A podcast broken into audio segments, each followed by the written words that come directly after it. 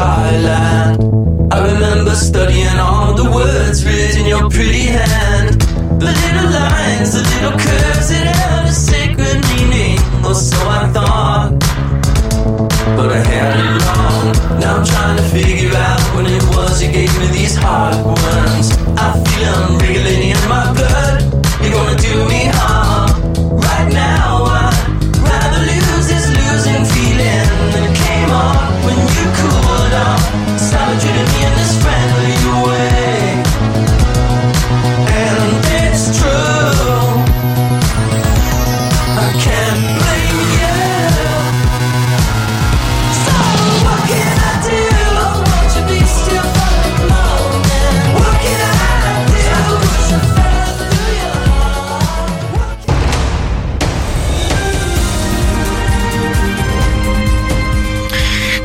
witam Państwa bardzo serdecznie. To jest wieczorne e, Halo Radio. E, Półtorej minuty po godzinie 21. Tu powinien e, pojawić się Radek Masłowski, ale sezon mamy taki, że choroba nie wybiera, choroba nie oszczędza. W związku z tym ja pomimo swojego nazwiska e, w pełni sił póki co jestem. Halo Radio. Przed mikrofonem Kuba Wątły będę z Państwem do godziny 23, a teraz w tej pierwszej godzinie e, mój pierwszy gość Państwa także. Ci, którzy nas oglądają, to już widzą, a ci, którzy słuchają, to za chwilę się dowiedzą. Przypomnę tylko, proszę Państwa, że jesteśmy obecni na e, YouTubie między innymi. Tutaj czekamy na Państwa komentarze dotyczące naszej rozmowy, a dzisiaj moc tematów z pewnością nam się e, wydarzy. E, a tak e, zupełnie zwyczajnie to jesteśmy dostępni z poziomu naszej aplikacji i strony internetowej www.halo.radio. Pan profesor Marcin Matczak, prawnik, Uniwersytet Warszawski jest Państwa i moim gościem. Dziękuję profesorze, że, że znalazł Pan dzisiaj czas, ażeby pojawić się w naszym studio. Cała przyjemność po mojej stronie. E, profesorze drogi, to zaczęlibyśmy e, bliżej trochę. O, do mikrofonu poprosimy. Właśnie, to jest, to jest przewaga tych statywów, które e, mogą się przesuwać. Zaczęlibyśmy, drogi profesorze, od, ja bym powiedział, tak, bo słuchałem różnych komentarzy i czytałem różne opinie od tego, m, niektórzy mówią, nieszczęsnego wyroku e, NSA, sprowadzającego się do tego, że oto na przykład e, para dwóch zakochanych mężczyzn, czy też kobiet na wyspach e, m, e, ma dziecko, z tym dzieckiem chce wrócić do Polski, no i NSA w skrócie stwierdza, że m, dziecko w Polsce tego PESEL-u mieć nie będzie. I zanim oddam panu głos, to powiem, jakie było moje pierwsze odczucie. No przecież e, może się mylę, ale to pan będzie najlepiej wiedział. E, Naczelny Sąd Administracyjny, wydaje mi się, ale nie jestem fachowcem, że odnosi się Naczelny Sąd Administracyjny do aktualnego stanu prawnego i mówi, według obowiązujących w Polsce przepisów jest tak i tak, kropka. Osobiście nie rozumiem tego hejtu, który się już, e, tak powiem kolokwialnie, proszę Państwa, po naszej, tej wolnościowej, demokratycznej stronie przeciwko NSA rozkręca. To jest strasznie, strasznie złożony problem. E, Natomiast e, ja jestem z panem w tej głównej e, tezie, to znaczy tego hejtu, który się mm, wylewa w stosunku do sądu. Muszę zrobić wstęp krótki, Proszę żeby, bardzo, żeby, mamy żeby, czas, żeby, żeby to pokazać. Współcześnie społeczeństwach jest bardzo dużo takich zagadnień, które nieraz się określa mianem takich gorących kartofli. Mhm. Gorący kartofel to jest zagadnienie, którego nikt nie chce wziąć w ręce, bo parzy, bo jest problematyczne. E, To są takie najbardziej e, polaryzujące społeczeństwo zagadnienia. E, Aborcja. Eutanazja. E, U nas takim zagadnieniem jest na przykład reprywatyzacja, to znaczy sytuacja, gdzie mamy dwa jakieś, dwie grupy ludzi, na przykład tutaj lokatorów i byłych właścicieli. W przypadku aborcji mamy katolików i ludzi, którzy jednak zwracają uwagę, że wybór jest najważniejszy. E, Wydaje mi się, że kwestie w ogóle regulacji małżeństw tej samej płci są dokładnie takim samym zagadnieniem. Jest to bardzo złożone zagadnienie. Mamy pewną grupę społeczną, która uważa, że ludziom tej samej płci y, powinny przysługiwać dokładnie te same prawa, ponieważ mają dokładnie taką samą godność i takie same potrzeby. Są tacy, którzy uważają, że powinno być inaczej. Dlaczego mówię o tych gorących kartoflach? Dlatego, że w społeczeństwie współcześnie na sądy za, y, zastawia się pewną pułapkę. Politycy nie chcą gorących kartofli rozstrzygać ustawami. Wie pan dlaczego nie chcą? Dlatego, że mogą stracić zawsze, jakkolwiek nie rozstrzygną. Jeżeli kwestię aborcji rozstrzygną po katolicku, wtedy ci, którzy są prowolnościowi, będą ich nie lubić. Jeżeli rozstrzygną inaczej, to wtedy ci, którzy są katolicy, będą y, ich nie lubić. I wie pan, co wtedy robią politycy? Spychają te sprawy, żeby rozstrzygnęły je sądy. Dlatego, że sądy nie są wybieralne i sędziemu nie spadnie słupek y, poparcia. U nas ta sytuacja była dokładnie widoczna w kwestii aborcji. Przecież obecny parlament ma większość, która pozwala mu zmienić każdą ustawę, w tym ustawę aborcyjną. Jarosław Kaczyński nie zdecydował się na zmianę, tylko wypchnął to do Trybunału Konstytucyjnego, żeby Trybunał Konstytucyjny to rozstrzygnął. Moim zdaniem jest dokładnie tak, jak pan mówi. Nie ma odwagi wśród polityków, żeby rozstrzygnąć jakąś sprawę jasną ustawą. Na przykład, żeby zabrać prawa albo je odebrać. E, w przypadku reprywatyzacji tak jest. Pan Patryk Jaki obiecywał dwa lata temu, że będzie ustawa. Nie tylko on, ciągle jej nie ma. Chce się, żeby sądy te gorące kartofle rozstrzygały, dlatego że wtedy całe odium, cała nienawiść społeczeństwa albo tej części, której akurat wyrok się nie spodoba, zostanie rzucony w kierunku sądów. To, to jest pierwsza kwestia. Druga kwestia, jest oczywiście tak, że sądy rozstrzygają na podstawie tego, jakby rzeźbią w tym, co, co mają, Jasne. prawda? Natomiast jest jeszcze jedna sprawa, z którą nasze sądy sobie dobrze nie radzą. Ja, zanim zacząłem bronić sądów, byłem y, bardzo głośnym krytykiem sądów, w tym sądów administracyjnych, dlatego że z moimi kolegami z Czech i z Węgier zrobiliśmy takie badanie, które y, próbowało przetestować, czy sędziowie polskich sądów administracyjnych potrafią stosować takie ogólne zasady konstytucyjne, jak godność, równość, proporcjonalność albo zakaz dyskryminacji. I wyszło nam na to, że sędziowie dobrze sobie radzą z analizą takich szczegółowych, technicznych przepisów prawnych, ale za nic nie potrafią stosować takich ogólnych zasad. Proszę pamiętać, dlaczego, że... tak, dlaczego tak pana zdaniem jest? Bo to jest bardzo e, to, to, to, kwestia, myśmy, to badali, myśmy to badali, jak powiedziałem, w trzech krajach, na bardzo dużej próbie i wyszło Co to nam... były za kraje, przepraszam? Polska, Czechy i Węgry, czyli y, postkomunistyczne no kraje właśnie. środkowej Europy. Jak tam, to zacznijmy, jak tam wygląda ta sytuacja? Wygląda we wszystkich trzech krajach tak samo. Tak samo. Są pewne różnice. Najbardziej takie formalistyczne są Węgry, najmniej Czechy, my jesteśmy po środku. E, e, na czym polega te, te, taka niechęć do stosowania zasad? Sędziowie ze względów edukacyjnych i innych sobie dobrze radzą z takimi biało-czarnymi regułami. Jak ma pan regułę, która mówi, że trzeba jechać 50 km na godzinę w zabudowanym, to przepraszam, tak powiem, ale każdy głupi ją zastosuje. Albo jedzie pan poprawnie, Jasne. albo niepoprawnie, jest czarno-biała. Ale jak ma pan regułę, która mówi, że nie wolno dyskryminować ze względu na płeć, albo że nie wolno, albo że należy stosować odpowiednie, albo że proporcjonalnie można ograniczać pewne zasady, yy, wolno, wolność, to to już jest trudniejsze, bo trzeba sobie zadać pytanie, co to znaczy proporcjonalnie, co to znaczy dyskryminacja. I myśmy wykazali w tym badaniu, że sędziowie chętnie stosują te takie szczegółowe, czarno-białe reguły, ale niechętnie stosują zasady, czyli wchodzą w takie rozważania trochę aksjologiczne, prawda, dotyczące właśnie na przykład tego, co to, czy, czy, czy odmowa PESEL-u e, dziecku pary tej samej płci jest dyskryminacją. Będę adwokatem prawda? złej sprawy, nie będąc fachowcem, ale sprawiedliwość ma zasłonięte oczy, jest waga, jest tutaj albo lżej, albo ciężej. To jest zasada e, czarnego i białego w jakimś stopniu. E, zasady często stosujemy na zasadzie takiego raczej balansowania, takiego suwaka. To znaczy nie da się, jeżeli, albo, pan, albo pan w 100% na, na, narusza regułę 50 km na godzinę, albo w 100% pan jest z nią zgodny. Tutaj nie ma trzeciej możliwości. A przy zasadach może być tak, że na przykład w sytuacji aborcji, regulacji aborcji, mhm. może pan w niektórych sytuacjach promować zdrowie i życie matki, w niektórych sytuacjach zdrowie i życie nienarodzonego dziecka. Może pan troszeczkę to przesuwać. Jak na przykład pozwala pan w każdej sytuacji usuwać ciążę, to wtedy jednak promuje pan y, pozycję matki, no a pozycji dziecka pan nie promuje. Jeżeli pan na przykład pokazuje, że nie zawsze można, to wtedy pan ten suwak przesuwa. Balanse, balansowanie jest, to jest kwestia przesuwania pewnych, pewnych, pewnych suwaków i dlatego to jest trudne, bo tam trzeba trzeba wyjść trochę z takiej wieży z kości słoniowej, prawniczej, tekstu, prawda, zero-jedynkowości i jednak trochę pomyśleć o wartościach.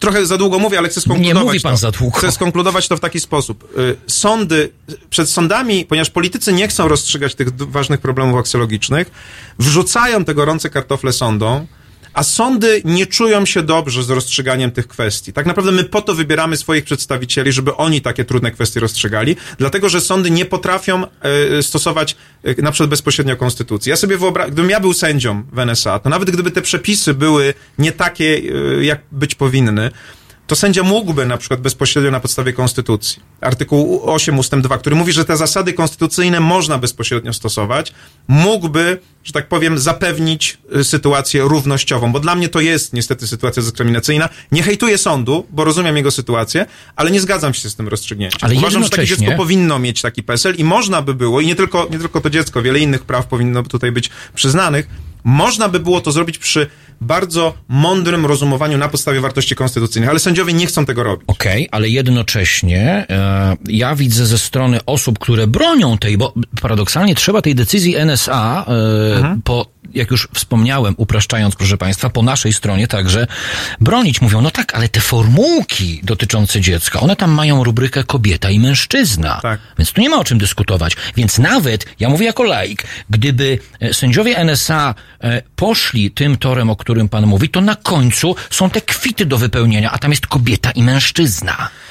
No tak, ale w takiej sytuacji sądy mogą zrobić bardzo dużo. Na przykład mogą wystąpić z pytaniem prawnym, kiedy pojawia się taka wątpliwość. prawda? Je- Jest takie pojęcie w, w sądownictwie jak pasywizm sęd- sędziowski i aktywizm sędziowski. Że sędzia może być pasywny albo może być aktywny. A pan woli Je- to, tę, tę drugą opcję, jak rozumiem. To, to, to, Zależnie to od jest, to jest sprawy. bar- Nie, nie, niezależnie od sprawy. To zależy, jest bardzo dużo rozumień tych, tych sformułowań, ale generalnie ta pasywność to jest takie orzekanie na podstawie litery prawa, nawet wtedy, kiedy mamy poczucie, że rozstrzygnięcie jest w jakimś sensie niesłuszne. Tak, mówimy wtedy, nie, nie, nie, nie interesują mnie konsekwencje dla ludzi, sprawiedliwość, dyskryminacja. Tak mówi litera prawa. Rubryka, jak pan mówi, tak, tak mi mówi rubryka. Aktywizm jest nieraz postrzegany jako szukanie rozstrzygnięcia słusznego, nawet nieraz, jeżeli ta litera prawa na to nie pozwala, ale dobrze jest, jeżeli sędziowie się wtedy jednak podeprą kimś, kto jest bardziej doświadczony, mądrzejszy. Tak robią polskie sądy, które teraz pytają Trybunał Sprawiedliwości Unii Europejskiej o niektóre rzeczy, prawda? Czyli w pewnym sensie to jest takie trochę konsylium lekarskie nad problemem prawniczym. Tutaj sędzia w Polsce patrzy na to, mówi, no tak, litera mi mówi kobieta, mężczyzna, konstytucja mi mówi, że nie powinienem dyskryminować. Trudny problem. Powinien się zapytać wtedy, prawda? Kogoś bardziej doświadczonego, zapytać, czy to czasami nie jest dyskryminacja. Zwłaszcza, że tutaj dochodziło, jak rozumiem, do takiej kwestii jednak transunijnej, bo to było małżeństwo brytyjskie, prawda? Więc ja bym chciał, żeby w niektórych sprawach sędziowie byli bardziej aktywni celu ochrony praw i wolności obywatelskich, żeby szukali rozstrzygnięcia nie tylko zgodnego z rubryką, nie tylko roz, rozstrzygnięcia e, zgodnego z literą, ale rozstrzygnięcia zgodnego z duchem, ze sprawiedliwością i z zakazem dyskryminacji. A czego jest wynikiem ta, e, można powiedzieć, e, nieaktywna, mówiąc językiem delikatnym, postawa sędziów? Bo wspomniał pan Tak. także o kwestii edukacji, ale ja bym też, no, może gdzieś nacisnął ten guzik, który ja często naciskam, mówiąc o bardzo wielu środowiskowych problemach. Czy to nie jest też kwestia polskiej, szeroko pojętej mentalności, naszej kultury prawnej, tutaj, w tym miejscu Europy, biorąc pod uwagę naszą historię, Tak. historię Polski. Y, Z całą pewnością, y, ja bym tego nie zawężał do historii Polski, bo jak powiedziałem, badaliśmy kilka krajów Europy Środkowej i Wschodniej i na pewno jednym, jednym z powodów y, jest zaszłość i to może być trochę dziwne być może dla naszych słuchaczy, zasło, zaszłość jeszcze komunistyczna. To znaczy sędziowie w, w, czasie, w, czasie, w czasach PRL-u stosowali coś, co się nazywa w literaturze ucieczką w formalizm. Y, Proszę sobie wyobrazić sędziego, który ma pewne przepisy prawne i dookoła siebie ma otoczenie polityczne bardzo silne, prawda? Władz komunistycznych, które chcą wpływać na rozstrzygnięcia sądowe, trochę podobnie jak teraz nasze władze chcą wpływać na rozstrzygnięcia sądowe.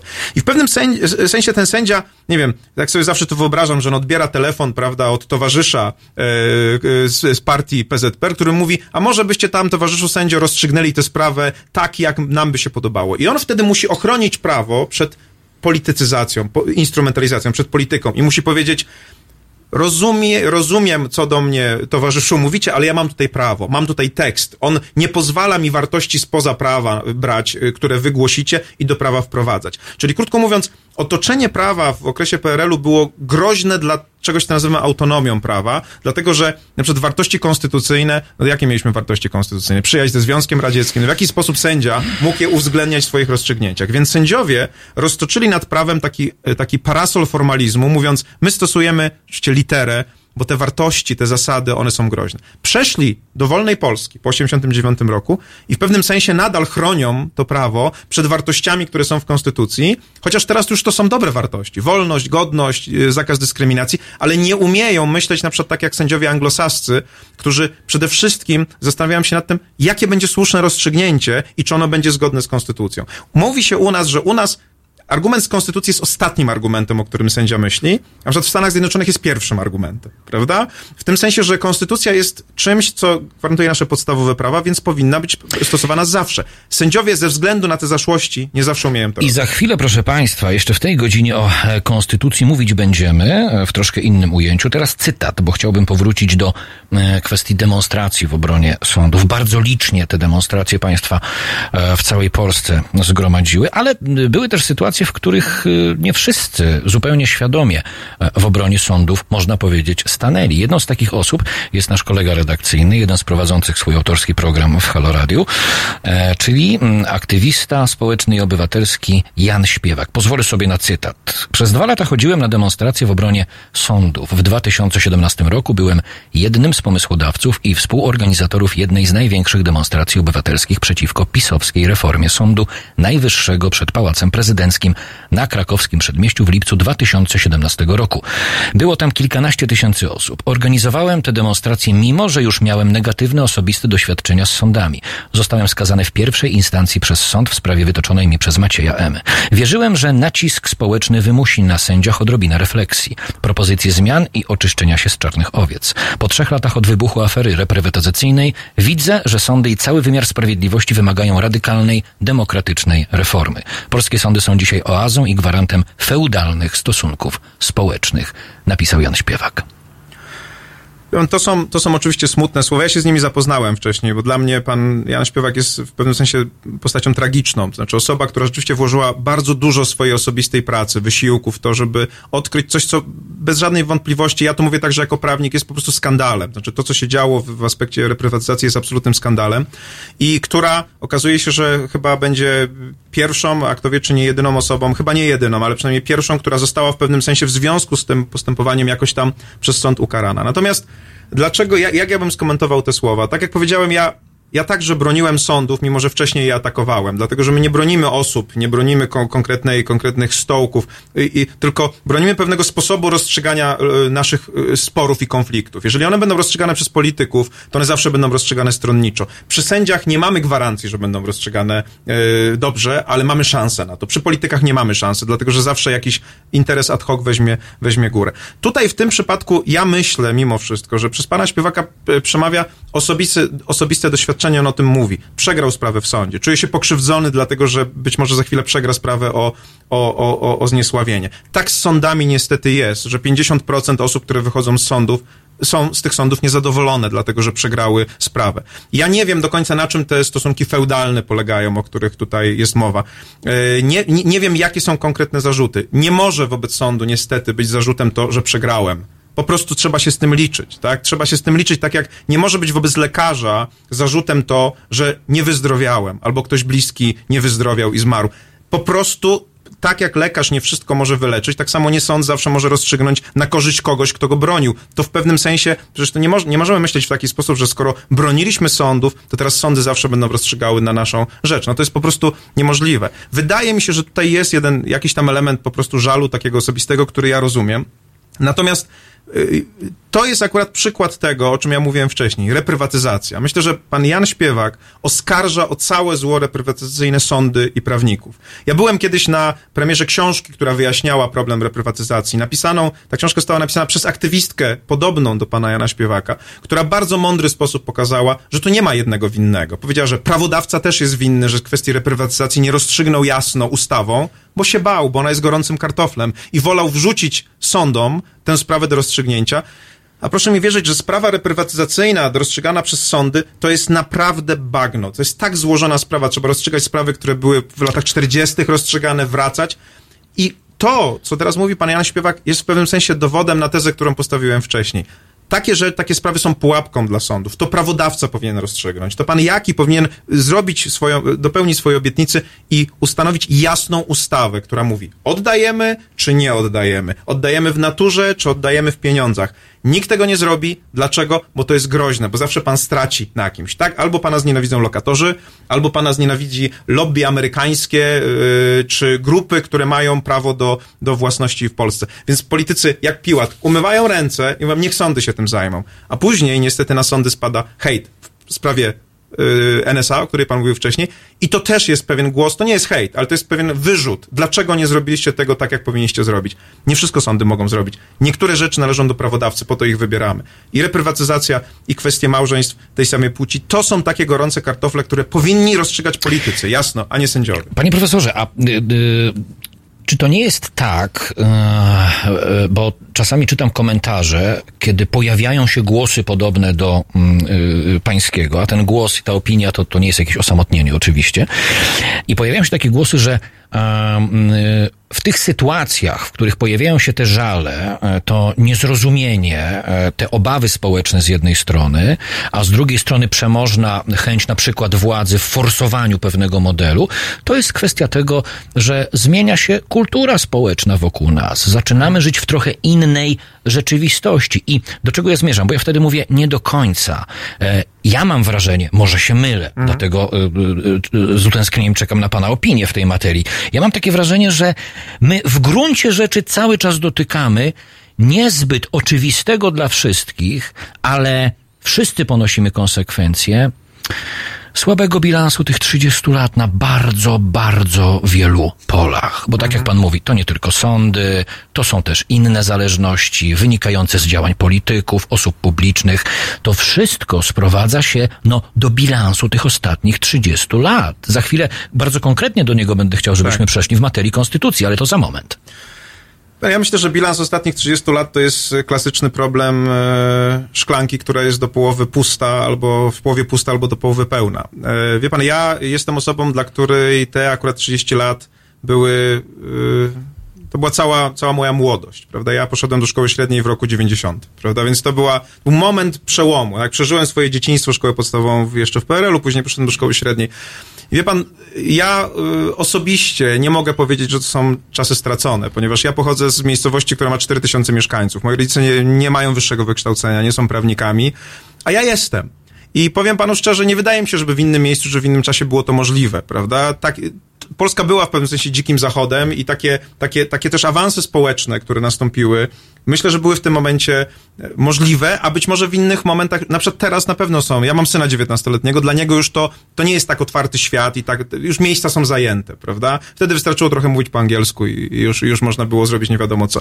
Więc mi jest osobiście bardzo trudno powiedzieć na przykład, że wszystko było źle albo że, że to jest czas stracony. Zwłaszcza, że w sensie obiektywnym, trochę tak jak pokazuje to Steven Pinker, prawda? Rozwój nawet bardzo takiego ostrego kapitalizmu ma efekty w postaci takiej, że jednak ludziom co do zasady żyje się lepiej wszystkim. Tak? Nie ma tej zasady Mateusza, że ci bogaci mają więcej, a ci biedni będą mieli jeszcze mniej. Więc ja tutaj m, m, m, oczywiście widzę pewne braki. Tak jak mówię, ja sam byłem krytykiem mhm. sądów przed rokiem 2007, w szczególności kiedy one po raz pierwszy były atakowane. Natomiast ja sądzę, że całościowo bilans ostatnich 30 lat to jest jednak historia sukcesu, a nie historia porażki. Z całą świadomością obszarów, gdzie się nie udało, ich jest bardzo dużo. Jest i edukacja, i służba zdrowia, i opieka społeczna, cała masa takich I elementów. media. I oczywiście, że tak. Natomiast y, nigdy nie ma historii pełnego sukcesu albo pełnej porażki. Natomiast ja osobiście mam zawsze problem z tym, żeby powiedzieć, tak, przegraliśmy te 30 lat. Nie, moim zdaniem wygraliśmy, natomiast być może mogliśmy wygrać więcej. może mogliśmy wygrać lepiej w niektórych obszarach i, i, i tak na to patrzę dość pozytywnie pan do tego podchodzi, ale y, państwo podzielacie opinię e, pana profesora Matczaka. E, zgadzam się, mętna woda e, w sprawie prywatyzacji była na rękę wszystkim politykom po roku 89, tak pisze André. Z kolei pan Aleksander, brak wolnych sądów to koniec nawet namiastki pozorów demokracji, więc ich naprawdę, więc naprawdę trzeba robić wolne sądy. Sądy podporządkowane monopartii się naprawi, gdyż partia kroi je dla i e, pod siebie. E, takich komentarzy jest e, stosunkowo dużo, aczkolwiek pojawiają się też opinie, że mm, takie dość proste. Ja nie zmierzam do tego, żeby powiedzieć prostackie, bo ja sam łapię się na tym, że mi to tak. przychodzi do głowy. Cztery lata zapalania światełek. Cztery lata funkcjonowania w realiach ulicy, także w obronie sądów. I potężne niezrozumienie po strony zaangażowanych mhm. demokratycznie, obywatelsko-społecznie osób, jak to się stało, że ta władza znowu rządzi, że pomimo tego oporu społecznego, który był lansowany w niektórych mediach bardzo mocno, który był widziany na ulicach miast i miasteczek, dzieje się to, co się dzieje. No znowu, to jest kwestia szklanki. to jest kwestia tego, czy, mogły, czy, czy, czy to, co zrobiliśmy przez te protesty, to jest coś dobrego, czy coś złego. Ja zawsze sobie porównuję Polskę z Węgrami w takich sytuacjach i myślę, że gdyby tych protestów nie było, to już nie byłoby co zbierać tak naprawdę. Myślę, że bylibyśmy Węgrami i myślę, że Prawo i Sprawiedliwość miałoby większość konstytucyjną. Więc ja z tym to porównuję. Okay. Blokada społeczna, blokada obywatelska zatrzymała te fale. To, co, o czym pan mówi, oczywiście może być bolesne. Także partia naruszająca niezależność sądownictwa wygrała. Ale mimo miliardów złotych zainwestowanych w propagandę. Tak? Mimo wszystkich rzuconych obietnic socjalnych utrzymała status quo, nic nie zyskała. To jest wielki, wielki efekt między innymi tego oporu społecznego. Nie ma Budapesztu w Warszawie. To jest zwycięstwo. Naprawdę mogło być gorzej. Proszę Państwa, to, że istnieje taki projekt jak Halo Radio jest także e, no, wyrazem tego zwycięstwa, Waszej determinacji, bo ten projekt utrzymywany jest od początku do końca e, z Waszych datków i dzięki Wam właśnie z takimi gośćmi w zupełnie wolnej, niezależnej od jakichkolwiek polityków i jakichkolwiek nacisków biznesowej przestrzeni medialnej możemy się e, spotykać. Teraz małpahalo.radio 22 39 059 22 i odbieramy telefon. Panie profesorze, słuchawki e, poproszę i odbieramy w takim razie e, telefon. Dobry wieczór. Dobry wieczór, Krzysztof z tej strony. Witamy panie Krzysztofie ja i słuchamy. Pa... E, mam pytanie do pana Matczaka. Proszę bardzo. Chodzi o przestrzeganie konstytucji, znaczy szanowanie konstytucji i mam takie, takie pytanie odnośnie wojska, bo żołnierz idąc do wojska składa przysięgę i przysięga bronić kraju i strzec konstytucji. Tak. Jak, jak to wygląda w kwestii prawa? Co powinno zrobić wojsko i gdzie jest w ogóle wojsko? W momencie, kiedy prezydent kraju no po prostu sobie robi papier toaletowy z konstytucji. Chciałbym, żeby pan profesor nie tak. odpowiedział na to pytanie. Wie pan, myślę, że my się zgadzamy co do tego, że e, prezydent Rzeczypospolitej Polskiej, który powinien być strażnikiem konstytucji, nie jest tym strażnikiem. E, myślę, że jest wiele e, przykładów tego, kiedy konstytucja niestety przez pana prezydenta była łamana. Nie jest takim strażnikiem też Trybunał Konstytucyjny, który po tych wszystkich przejęciach już nie pełni swojej funkcji.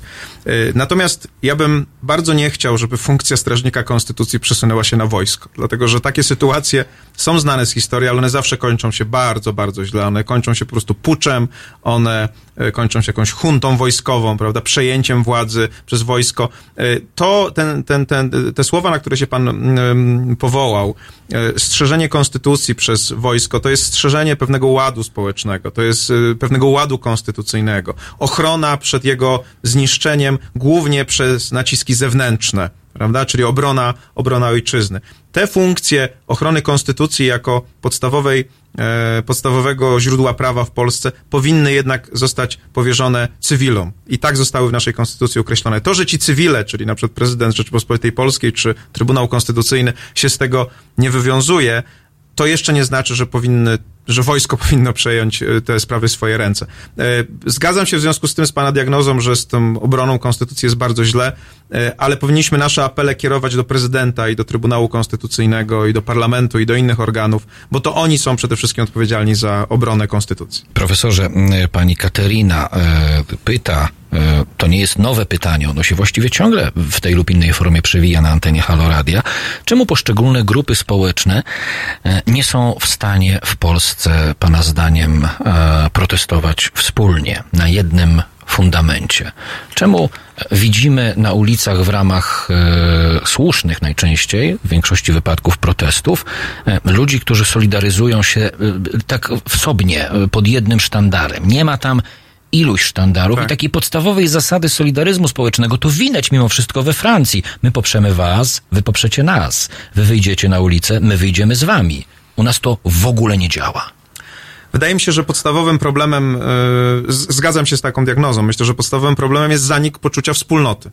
E, I ten zanik poczucia wspólnoty, on wynika z wielu rzeczy. Jednym z jego czynników jest to, że żyjemy w kulturze zachodniej, która jest bardzo nastawiona na indywidualizm, ale z tym dałoby się jeszcze, z tym dałoby się jeszcze żyć. Natomiast wiele aktów, bym powiedział, takich publicznych e, zostało dokonanych w polskim życiu, które jednak różnicują ludzi i grają na ego poszczególnych, poszczególnych grup. Moja flaga lepsza, moje podejście lepsze.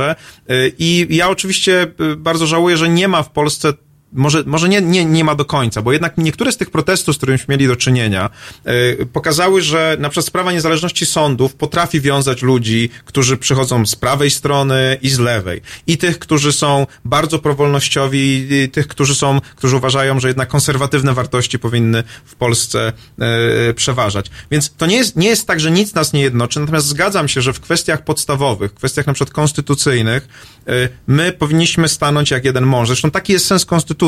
Konstytucja jest po to, żeby wyciągnąć pewne kwestie z bieżącego dyskursu politycznego i aksjologicznego. Po prostu w pewnym momencie się spotykamy, tak jak się spotkaliśmy w roku 97 i ustalamy, jakie wartości są dla nas najważniejsze i które nie są kwestionowalne. I tak jak nie kwestionujemy godności człowieka, wolności yy, czy równości, tak samo nie kwestionujemy podziału władz, bo on też jest w tej konstytucji zapisany. Proszę zwrócić uwagę, że wysiłek polityczny i pana prezydenta, i pana premiera, i pana Kaczyńskiego w ostatnich latach y, polega na tym, żeby pewne rzeczy zabrać z konstytucji i znowu wprowadzić w ten dyskurs polityczny. I powiedzieć, to jest tylko polityka. Tak mówił prezydent na przykład ostatnio.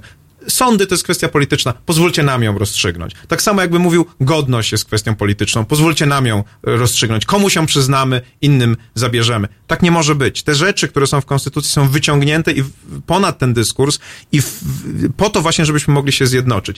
I to, myślę, jest, powin, powinien być nasz cel, żeby ludzie zebrali się wokół pewnych wartości i powiedzieli, możemy się różnić co do wszystkiego, ale nie możemy się różnić co do tego, że godność człowieka jest najważniejsza, albo że istnieje podział i równowaga władz, bo to są naprawdę na tym samym poziomie postawione konstytucyjnym wartości. Więc zgadzam się z tą diagnozą, myślę, że jest wiele czynników, które niszczą wspólnotę.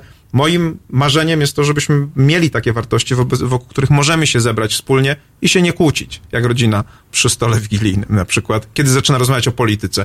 Właśnie po to, jak zaczyna rozmawiać o polityce, dlatego się nie rozmawia o polityce, bo to są rzeczy, gdzie my się możemy polaryzować. Natomiast konstytucja wysuwa pewne rzeczy ponad politykę, bo już ustaliliśmy, że to nich się, co do nich się zgadzamy. A trochę o naszym podwórku jeszcze chciałbym porozmawiać, naszym medialnym podwórku, bo tak, e, funkcjonowanie wolnych i niezależnych mediów, e, obaj się chyba co do tego zgodzimy i Państwo też się z tym zgodzicie, e, jest gwarantem rzeczywistych wolności w państwie, w którym funkcjonuje społeczeństwo obywatelskie. I tak, z jednej strony powstanie takiego projektu jak Halo Radio otrzymuje takie sygnały zarówno od naszych słuchaczy, widzów, jak i również od moich kolegów, dziennikarzy z zagranicy, że na tle tego, co dzieje się w ogóle w tej chwili w Europie, jak wygląda ten kształt współczesnej Europy, dokąd zmierzają na przykład Węgry, dokąd zmierza Polska, to ten projekt rzeczywiście e, jawi się w opinii niektórych jako swoisty cud, który mhm. zgromadził kilkadziesiąt osób, gdzie funkcjonujemy w realiach świadomej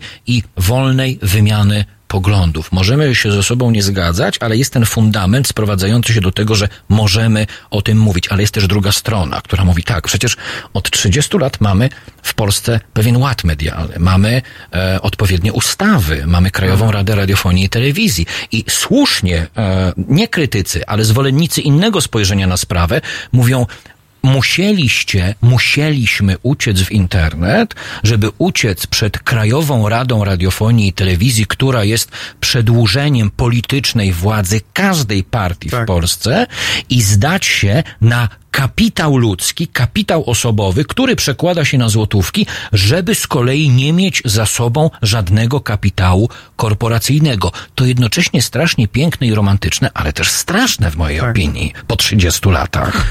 No tylko pytanie jest, jak, jaki świat uznałby pan za niestraszny? To znaczy taki, w którym ktoś rozumiem, że to byłby taki świat, w którym ktoś wyłożyłby pieniądze na działanie e, tego rodzaju medium i w żaden sposób nie wpływał na to, co ono mówi. Jeśli pan mnie pyta, to odpowiadam. Mhm. To byłby świat, e, który, ten świat, w, w, jeśli chodzi o model mediów, funkcjonuje trochę w Stanach. Mhm. E, powiem tak, kiedy 10 lat temu e, miałem okazję być współzałożycielem pierwszego w Polsce e, radia poznawczo-edukacyjnego dla dzieci, panie profesorze, patrzę panu w oczy i mówię zupełnie poważnie. rozmową tak nie, e, bo to się w Polsce od razu kojarzy z jakimiś łapówkami, prezentami, nie. Musiałem porozmawiać z 30 najważniejszymi osobami w państwie, mówię to w pełni odpowiedzialnie i w pełni poważnie, pokazać im ten projekt, spróbować ich merytorycznie przekonać do tego, żeby ówczesna Krajowa Rada Radiofonii i Telewizji przyznała projektowi, który był absolutnie niepolityczny, nastawiony tylko na dzieci, przyznała koncesję o bardzo małą częstotliwość w Warszawie. Przecież mówimy o kompletnej patologii. I o czym ja mówię? Jak jest w Stanach? Jeśli e, uruchamiamy zbiórkę pośród e, naszych słuchaczy, którzy są zainteresowani wolnym medium, to możemy je robić w przestrzeni internetowej, ale też idziemy do takiego regulatora jak Krajowa Rada i mówimy, zebraliśmy tyle pieniędzy, chcemy wynająć częstotliwość. I regulator mówi, macie tyle pieniędzy, możecie wynająć częstotliwość. Uwaga, proszę Państwa, tak to działa w większości demokratycznych państw świata. Jeśli dysponujemy środkami, możemy wynająć częstotliwość. U nas nigdy tak to nie działało, panie profesorze. Pan, ja nie jestem specjalistą rynku mediowego czy medialnego, więc nie, nie zamierzam tutaj Ale- formułować jakichś takich określeń bardzo jednoznacznych. To znaczy, y, dla mnie, jako dla oso- osoby, która jakby zajmuje się aspektem wolności jako takiej i, i, i tego, ażeby w przestrzeni publicznej pojawiały się różne poglądy, najważniejsze jest pytanie takie, czy te poglądy można wyrażać i czy one docierają do, do, do, do, do osób z odpowiednią siłą. Bo oczywiście to, że ktoś może sobie, prawda, wyrazić pogląd, to jeszcze nie znaczy, że nie przegrywa walki z wielkimi tubami propagandowymi. Jasne. I y, y, ja myślę, odpowiedziałbym na to pytanie trochę dyplomatycznie. Jeżeli są sytuacje takie, w których, y, w których istnieje coś w rodzaju cenzury finansowej albo cenzury regula- regulacyjnej ze względu na treść, ze względu na treść, to to są absolutnie niedopuszczalne sytuacje, prawda? Natomiast w obliczu rozwoju mediów właśnie internetowych, y, na szczęście te sprawy troszeczkę, w moim odczuciu, i, i także ze względu na zmianę kulturową w, postaci odbioru tych mediów, tak? Na przykład jak ja patrzę na mojego syna, on w ogóle telewizji nie ogląda, prawda? W związku z tym y, y, wasze komunikaty, które, jakość komunikatu okazuje się najważniejsza, a nie tak naprawdę kanał, przez który on Jasne. przechodzi, prawda? W związku z tym te zmiany powodują, że nie jesteście na straconej pozycji i, i to daje pewną nadzieję. Ale Ale, tuż- w ogóle nie, być może nie powinniśmy pytać, czy jesteście na straconej, czy nie. Powinniśmy, wie pan dlaczego? Tak, Bo tak. jest jedna rzecz, y, ja już państwu o tym kiedyś wspominałem, tuż po ostatnich wyborach parlamentarnych znaleźli się politycy PiSu, którzy powiedzieli, ależ absolutnie nie. Mhm. Nie można zakręcić kurka z internetem. Ale trzeba pomyśleć nad tym, żeby zacząć koncesjonować pewne modele działalności w internecie. E, Ja mam takie wrażenie, że w ogóle hasło koncesja przez ostatnie 30 lat, e, jeśli chodzi o moje pole, Tak, tak. e, pole medialne, jest absolutnym, śmiertelnym nowotworem. Tak.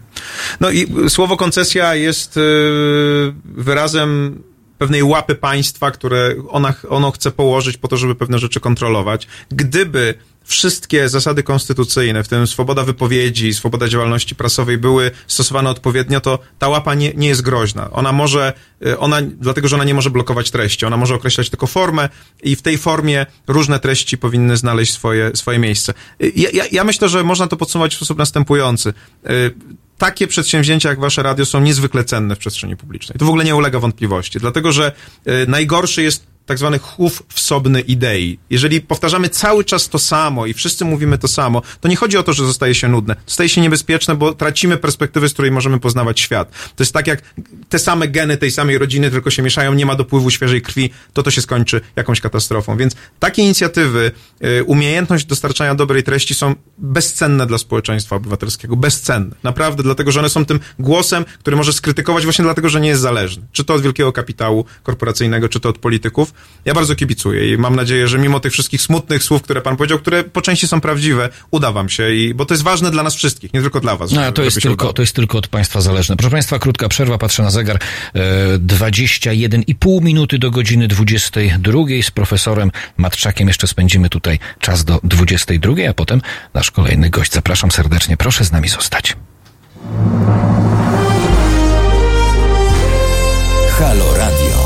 Kochani, e, bardzo gorąco chciałabym Was zachęcić do poparcia pewnej ważnej inicjatywy. Fundacja Obywatelska chce stworzyć medium obywatelskie, czyli radio z wizją. Takie radio, w którym każdy z nas, my, wszyscy obywatele, będziemy mogli powiedzieć, co naprawdę myślimy o rzeczywistości. Żaden polityk nie będzie maczał w tym swoich brudnych palców, także zachęcam Was bardzo serdecznie do poparcia tej inicjatywy, którą ja gorąco popieram. Niech powstanie medium publiczne. Pozdrawiam, Aleksandra Popławska. www.halo.radio ukośnik SOS.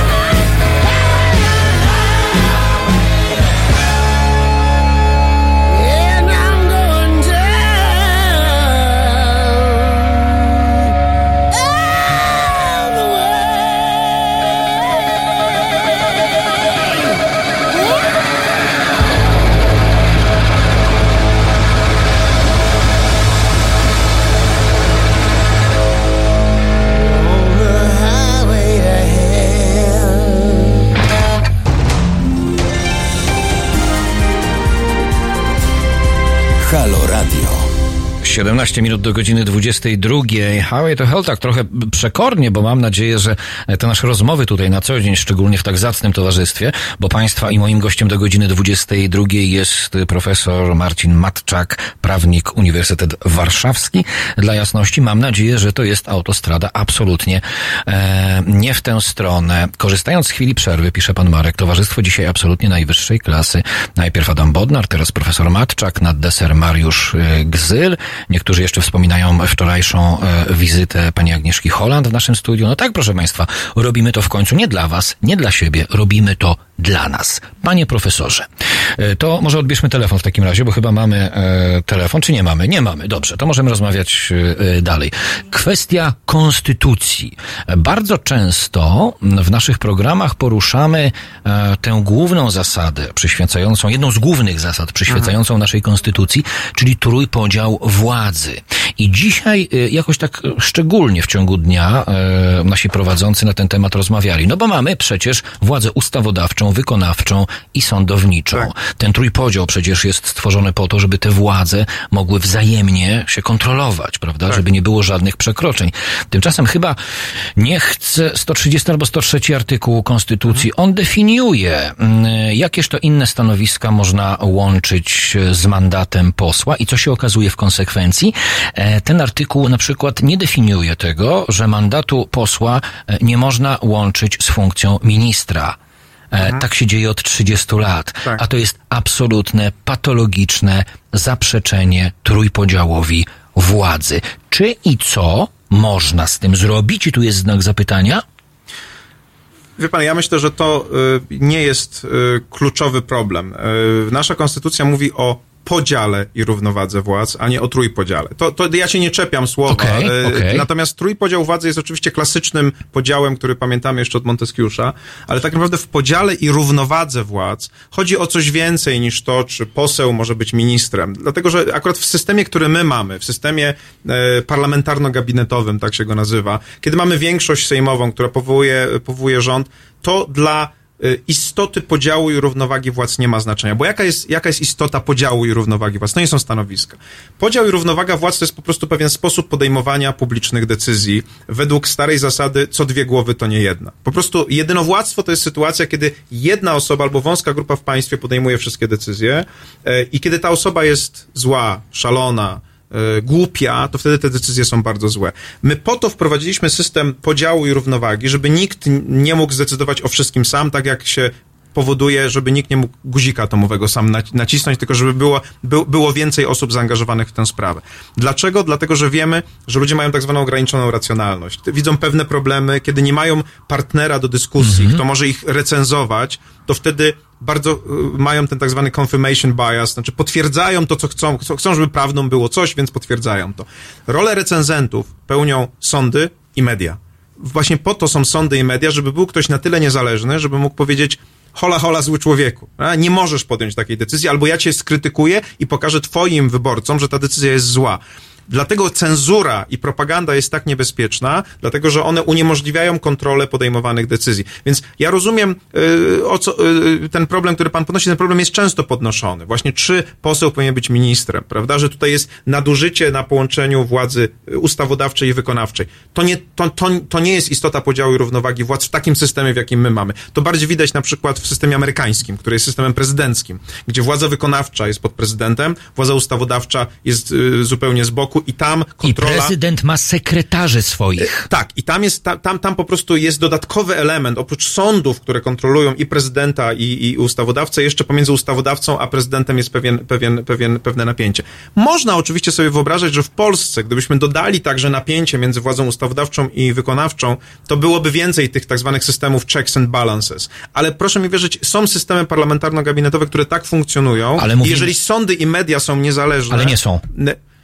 Jeszcze są. Państwo są tego dowodem i niektóre, niektóre sądy. Natomiast po, pokazuje tylko, tylko to. Jeżeli pan nie będzie miał sądów niezależnych i mediów niezależnych, to jakby pan nie rozłączył władzy ustawodawczej i wykonawczej, to i tak będzie Ale ja zostawiam sądy i media, mając nadzieję, że w perspektywie czeka nas niezależność. Naprawdę mówię to całkiem poważnie. Tak. Ale czy bezpieczniej po tych 30 latach i 30-letnich doświadczeniach nie lepiej byłoby dla nas, żeby tę przestrzeń, o której pan mówi, właśnie rozszerzyć, żeby rzeczywiście e, parlament zajmował się stanowieniem dobrego prawa, a na miejscach nie politycznych ministrów, Tak. tylko fachowców funkcjonowali menadżerowie? Wie pan co, Jakkolwiek to, oczywiście to jest jeden, nie, to nie, nie, to jest jeden z pomysłów. To znaczy myśmy, kiedy polska konstytucja powstawała, to były, roz, były dyskusje na temat tego, czy nie, nie stworzyć u nas systemu prezydenckiego. To trochę osoba prezydenta Wałęsy, Tak, który gdzieś tam, dokładnie. prawda, funkcjonował w tle, spowodowała, że mimo, że mamy prezydenta z wyboru powszechnego, tak jak w Stanach Zjednoczonych, to on nie ma tyle władzy, ile prezydent w Stanach Zjednoczonych.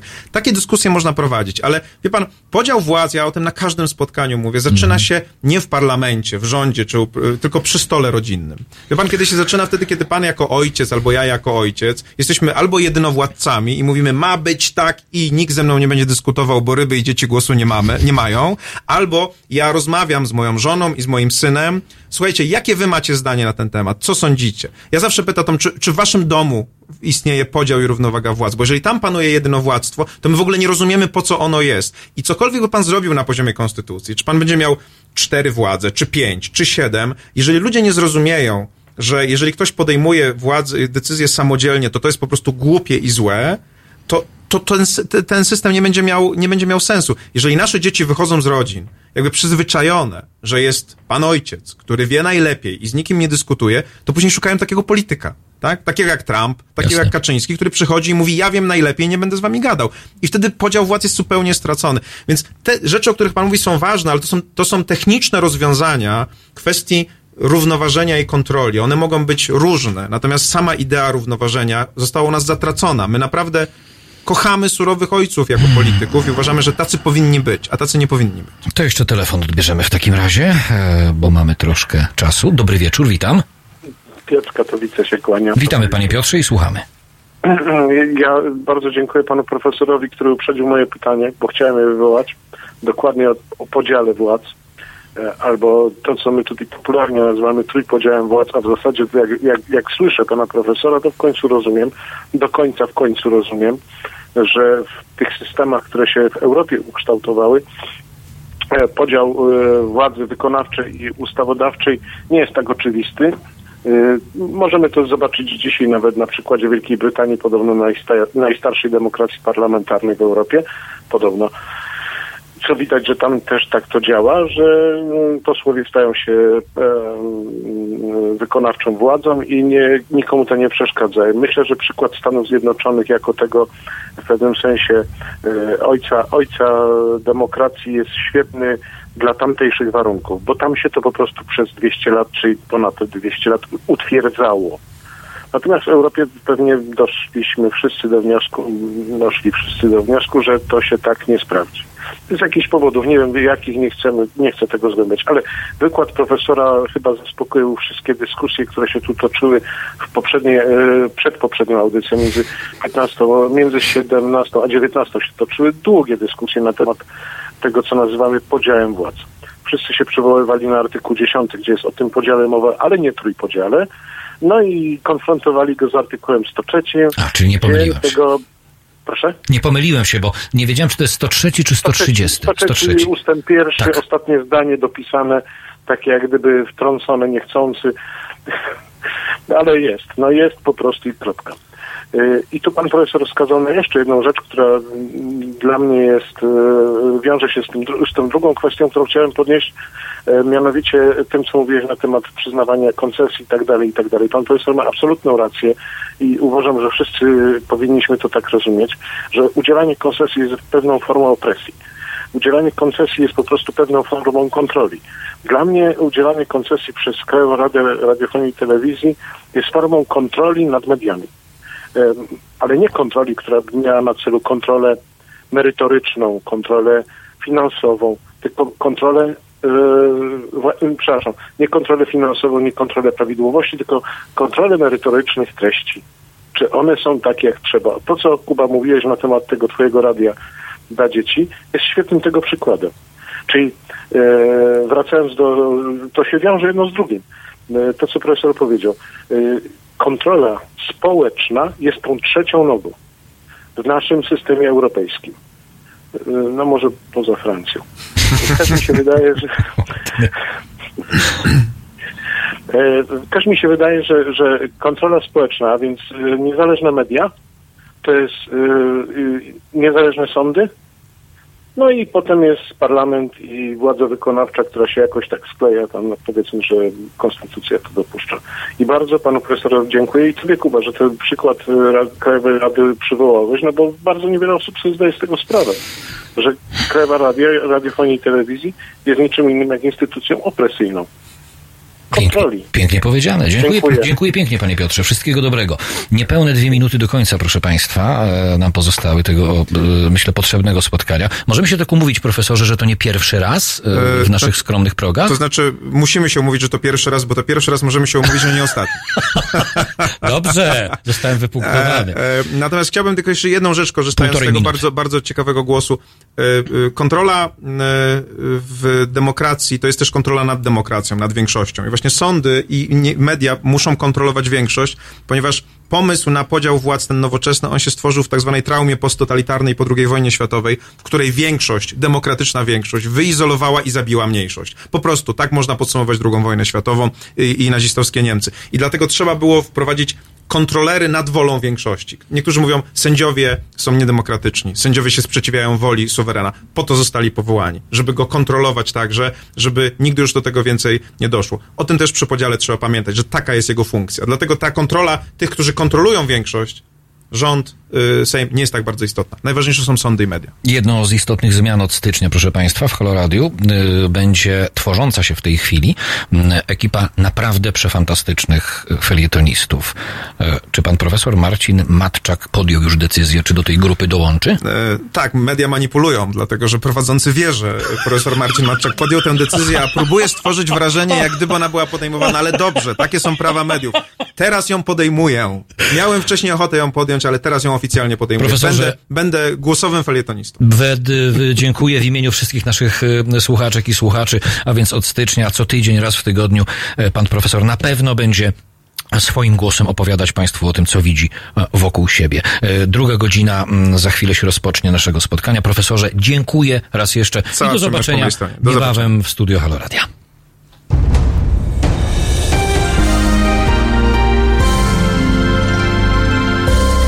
czwartek Od 19 do 21. Muzyk, animator życia kulturalnego, społecznik, a przede wszystkim świadomy obywatel Tomek Końca i jego fantastyczni goście. 19.21. www.halo.radio. Słuchaj na żywo, a potem z podcastów.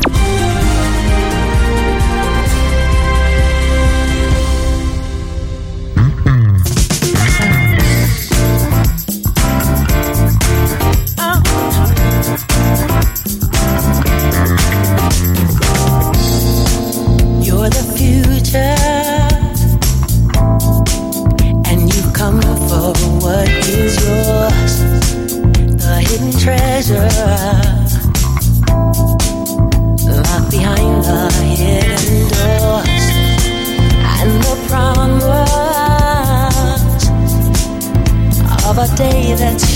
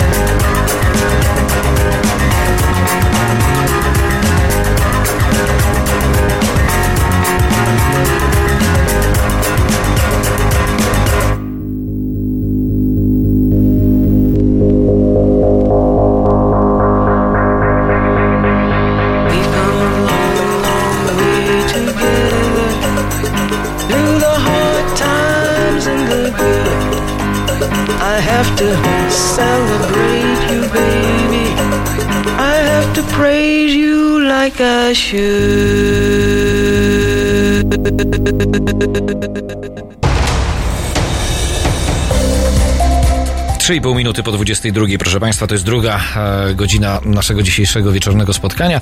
Nie nazywam się Radek Masłowski, ale jestem tutaj dzisiaj, ponieważ, jak już wspominałem, po 21 Radka e, dopadło wykańczającego przeziębienia, ale ponoć e, wieści takie sprawdzone donoszą, że jednak przeżyje. Profesor Marcin Matczak już był, a teraz gość, na którego wielu z Was bardzo długo czekało, bardzo prosiło, znalazł wreszcie czas i jest z nami. Już za moment. Halo Radio. I szybko ten moment y, minął. Mariusz Gzyl, proszę Państwa. Sam w to nie wierzę. Dziennikarz, komentator, publicysta, felietonista, także dziennikarz ekonomiczny. Dziecko renesansu. Poczekaj, poczekaj, poczekaj, muszę to zrobić, bo y, pan Masi napisał Mocne nocne! Wiesz, że ja do dzisiaj dostaję listy? To jest coś najbardziej wzruszającego w historii. Proszę Państwa, Mocne Nocne, to tylko powiedzmy tym, którzy nie wiedzą, e, to był legendarny program, w nazwa jest ważna, w BIS Polskim Radiu, który Mariusz Gzyl e, prowadził lat temu.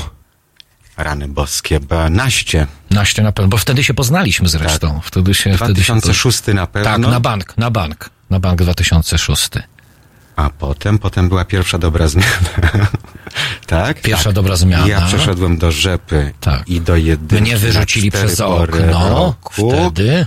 I wtedy duże P się zamknął w studiu i Tak. zaśpiewał słynną piosenkę, aczkolwiek tu naprawdę by brawa dla byłego już prezesa Jacka Sobali, a naszego ówczesnego szefa, bo by spotkali się po latach, bo teraz duże P jest w czwórce dalej, poza tym, że jest znakomitym agentem piłkarskim i też dzieckiem renesansu i powiedział, panie Marcinie, niech pan spokojnie pracuje, więc y, nie było żadnej małostkowości.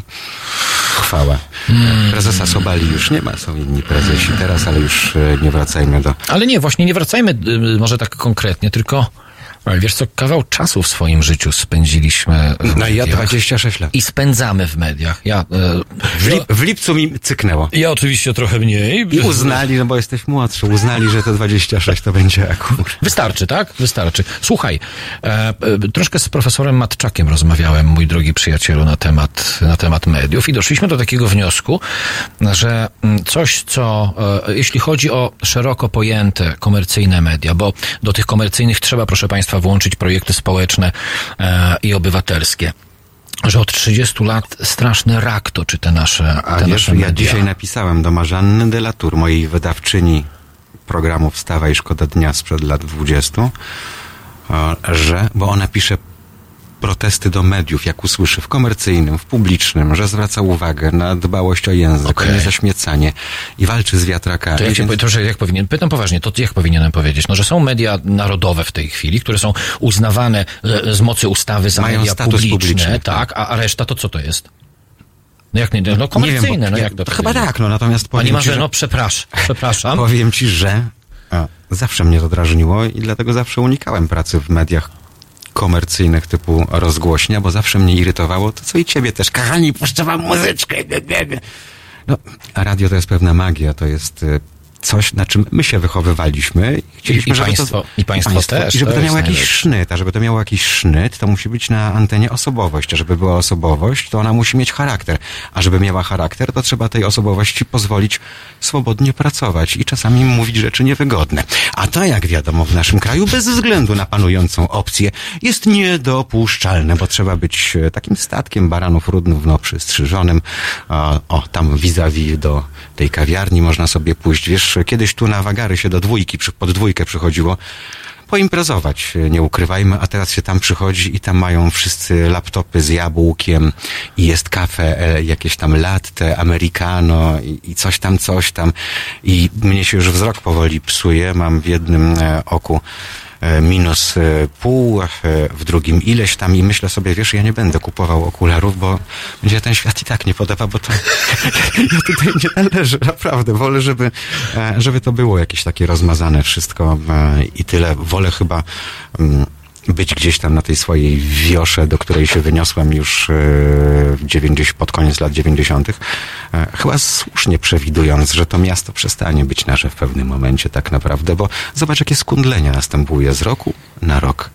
Bo już nawet nie powiem z psienie, chociaż skundlenie to też jest złe słowo, bo kundle są inteligentne, prawda? W Bo to ogóle jest psy mieszanka- są, w ogóle psy tak. są inteligentne. Ześwinienie no. też nie, bo jak Bo wiesz, hoduje świnia, świnie i są to najmądrzejsze. a ty już masz... Proszę, Pupek żyje, żyje. Oj Jest- właśnie, proszę Państwa, Mariusz hoduje świnie, naprawdę, na z poważnie. Getyngi. Mi- Niemiecką świnię.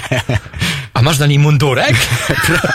Wisi w szafie, tak jak, tak jak te dziadki, co żyją teraz w Ameryce Południowej, prawda? Tak. babcie po tych dziadkach, bo te dziadki pewnie już nie żyją, babcie żyją dłużej. Mundurek w folii tak, w szafie. Tak, tak, tak, taki Feldgrau tak. z destrukcjami. E, takie fanki zespołu KISS, tylko KI tam odcięto z, z tych naszywek. E, Proszę Państwa, e, widzę, że piszecie, widzę, że się bardzo, Serio? bardzo, Pokaż tak, mi proszę Cię bardzo.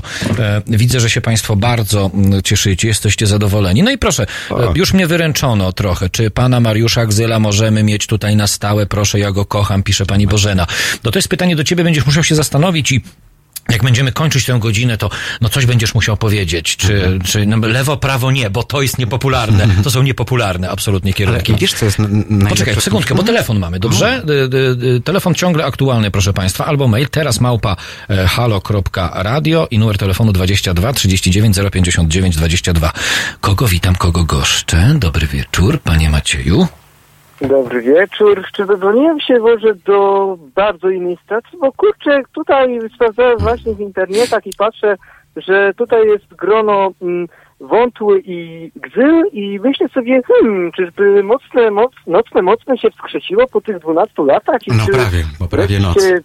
Ale moc Czy jest. wreszcie Radio BIS wróciło do żywych? Hmm, bardzo ciekawe. Nie ma No i ja nie tak będzie, ale znalazłem smycz, kochani, znalazłem smycz, jest jak nowa, nie wiem jak, ale jest niezużyta granatowa z napisem Polskie Radio BIS, wisi u mnie na honorowym miejscu. Mam jeszcze też naszywki od słuchaczy, mocne, nocne e, i chciałbym, żebyśmy jeszcze Kuba wrócili do tych czasów, bo... Tylko sekundkę. y, y, Pan Maciek się wypowiada i wracamy. Panie Maćku, proszę mówić. Coś jeszcze? No kurczę, niestety mi nie dane było słuchać polskiego radia, e, oczywiście biski ze względu, że no niestety, no Nie ten wiek. Byłem młody. Embrionem Ale byłem.